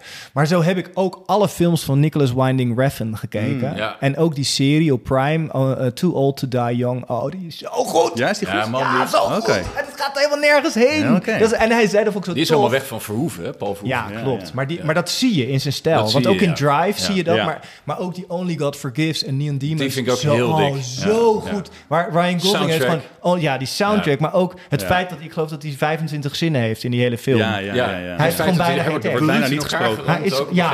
En, die moeder is ook zo goed. Kristen Scott. Thomas. Ja, oh, maar zo'n geniaal. film helemaal op sfeer eigenlijk laten Nou, gedragen worden. Dat is zo knap. maar dat is dus tof, want eigenlijk die films hebben eigenlijk een vrij eh, eh, eh, eenvoudige plot. Weet je wel, het gaat eigenlijk niet over heel veel. Maar het is inderdaad gewoon die shots. En ook dat is dus die serie die hij maakte Ja. voor Prime. En ik zag hem daarover praten. Ik zat het allemaal op te zoeken in Cannes bij zo'n eh, zo'n beurs. Zat hij met zo'n zonnebril op, want het is een beetje een maffe vent. En ehm, eh, toen zei hij van, ja, ja, ik wilde eigenlijk helemaal geen serie maken. Ze hadden mij gevraagd, ik, wil eigenlijk gewoon een film maken van Ja. 15 uur. en dat heeft hij gedaan. Het is gewoon een film verdeeld in acht episodes. Ja, dat En- heeft Lynch ook met, eh, Twin, met uh, Mulholland maar hij Drive is en ook Twin fan Peaks van dat. Lynch. Ja, ja, Dat- zeker. en dat, zie je ook. Maar je ziet het ook in zijn kleurgebruik, in zijn muziekkeuze. Het is, het is zo verstild en zo sferisch allemaal. En het allermooiste is het verhaal hoe hij tot Drive kwam. Ken je dat? Nee. Nou, Nee, hij, hij, is hem dus, nou hij, is dus, hij was een filmmaker in Scandinavië. En hij had daar een aantal succesvolle dingen gemaakt. En toen is hij in Amerika uitgenodigd om een film te gaan maken. En hij moest een, film, gaan maken ja. die hij verschrikkelijk vond. En toen zei ze, ja, ga maar met Ryan Gosling praten... want dan kun je die film met Ryan Gosling gaan maken. Dus hij zat daar, maar hij was in Amerika... maar hij had net een jong, kind, eh, had net een jong kindje... en hij had zijn vrouw achteraan met een jong kindje... en hij was een beetje depri. Dus hij zat in een soort eetcafé aan de Santa Monica of zo... had hij afgesproken. En ehm, eh, eh, Gosling kwam daar aan met zijn auto... en hij was met een taxi gekomen. Dus hij zat daar en het hele gesprek ging niet. Het klikte helemaal niet Ik tussen heb hen. dit verhaal gehoord. Ja, het is zo'n Van goed jou. verhaal. Echt? Wat is er mis met je? Your ass used to be beautiful. Het Ja, is gewoon door. juist. Ja. en dus ze zitten daar en het ging helemaal mis en het ging nergens heen. En hij zei, ik ben alleen maar depri. En toen was het zo van, oké, ja, nou, awkward, eh, awkward meeting. En toen zei die Gosling, hoe ga jij terug? Ja, ik pak een taxi. Zei die Gosling, nee, ik breng jou wel. Dus ze Ja. zaten samen in een auto. En je ziet die, die, die Nicholas Winding Refn zat een beetje zo naar buiten te kijken. En die begint ineens te huilen. Omdat hij dus eh, homesick was. En weet je wel, hij, had, hij voelde zich niet fijn. En Ryan, Ryan Gosling heeft daar dus heel adequaat en vriendelijk op gereageerd. En toen zei die Nicholas Winding Refn is, weet je wat wij gaan doen? We gaan een film maken over een man die alleen maar rijdt. En toen Ja. had die Ryan Gosling gezegd, I love it. Let's ja. do it. Dus, ik heb dit verhaal letterlijk uit jouw mond horen komen in 2012. Het is ik heb echt geen verhaal. idee. Heb ik dat toen gezegd? Ja. Maar dat is Ja. elf jaar geleden. Echt Voordat ja, de kinderen nee, had, ze- alles. Ze kwamen niet met elkaar, ze Ja. konden niet met elkaar overweg. En toen reed die, ging Ryan Gosling hem thuis brengen. En die keek Ja, toen naar en zei van ja, we gaan een film maken. Ja, Dat is een heel stuk uit mijn brein is gewoon, is gewoon uitgeschakeld de afgelopen jaren. Nou ja, Door whatever. meerdere Knip het oorzaken. eruit Misschien als gaat het al in een Kooijman podcast. meerdere Nee, we- tien eh, jaar geleden verhalen maakten we nog een podcast. vergeten zijn. Dat is mooi, ja. Nou, ik wilde Ja. Jan gewoon even aan het woord laten. Ja, dat, Wat een slecht verhaal. Dit is echt zo'n eerste, eerste date situatie. Dat je een eerste date hebt en iemand gaat iets vertellen wat je al lang hebt gehoord. En dan denk je, oh shit, nu moet ik interessant ja, zijn. en dan komt er iemand bij die het dan verpest. En het heel voor jou heel awkward maakt. En dan zegt, jij wist het al. En dan zit jij vol met een rood hoofd te denken, kutzooi, ik wist het inderdaad dat is ook de enige reden dat, dat we geen laten nog. Dat is de eerste date. Dat komt dan later. Als je terugkomt Ja. met de jaren... Ja, ja. nee, precies. Het is nog een beetje een soort van eh, dat je je best doet voor elkaar. Ja. Maar eh, volgens mij moet Jan, eh, jij moet zo gaan, Ja, hè? want ik moet Ja. naar Zwolle gaan Ehm, spelen daar. Ik vind ehm, nou, gewoon heel leuk dat je er was. Ja, nou, likewise vond het ook Gezellig. En Dank voor de eh, we hebben nog wat dingen staan, maar ja, die kunnen we dan een volgende keer aan, aanstippen. Ja. Als er weer een Dus pandemie kijk, uitbreekt. misschien denken mensen wel, wat, wat de hel doet die idioot daar. Nou ja, dat kan. Nou, dat kan. Eh, maar ik vind dat jij je best... eh, Ja, ik heb me goed gedaan. je hebt je best ingehouden. Ja. geen Ja, kontjes ja. in de lucht, geen... Nee, eh, precies. hè? Nee, maar er zijn, Je moet rustig beginnen. Het is een nee, maar er zijn veel andere manieren om eh ja, te laten horen. Mooi. Mooi voelen voor Het leven is zwaar voor iedereen.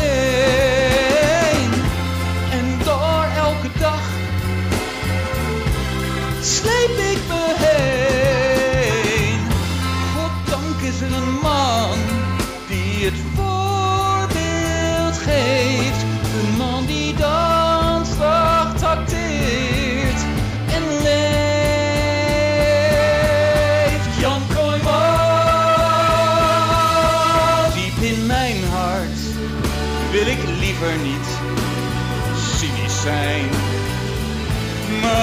Soms lijkt dat, lijkt dat de manier om te dealen met shit.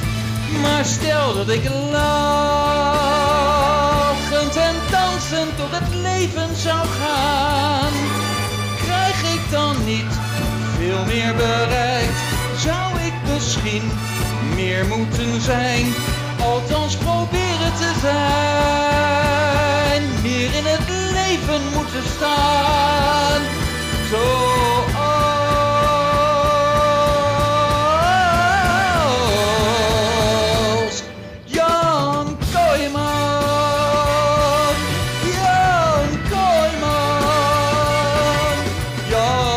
Kooijman.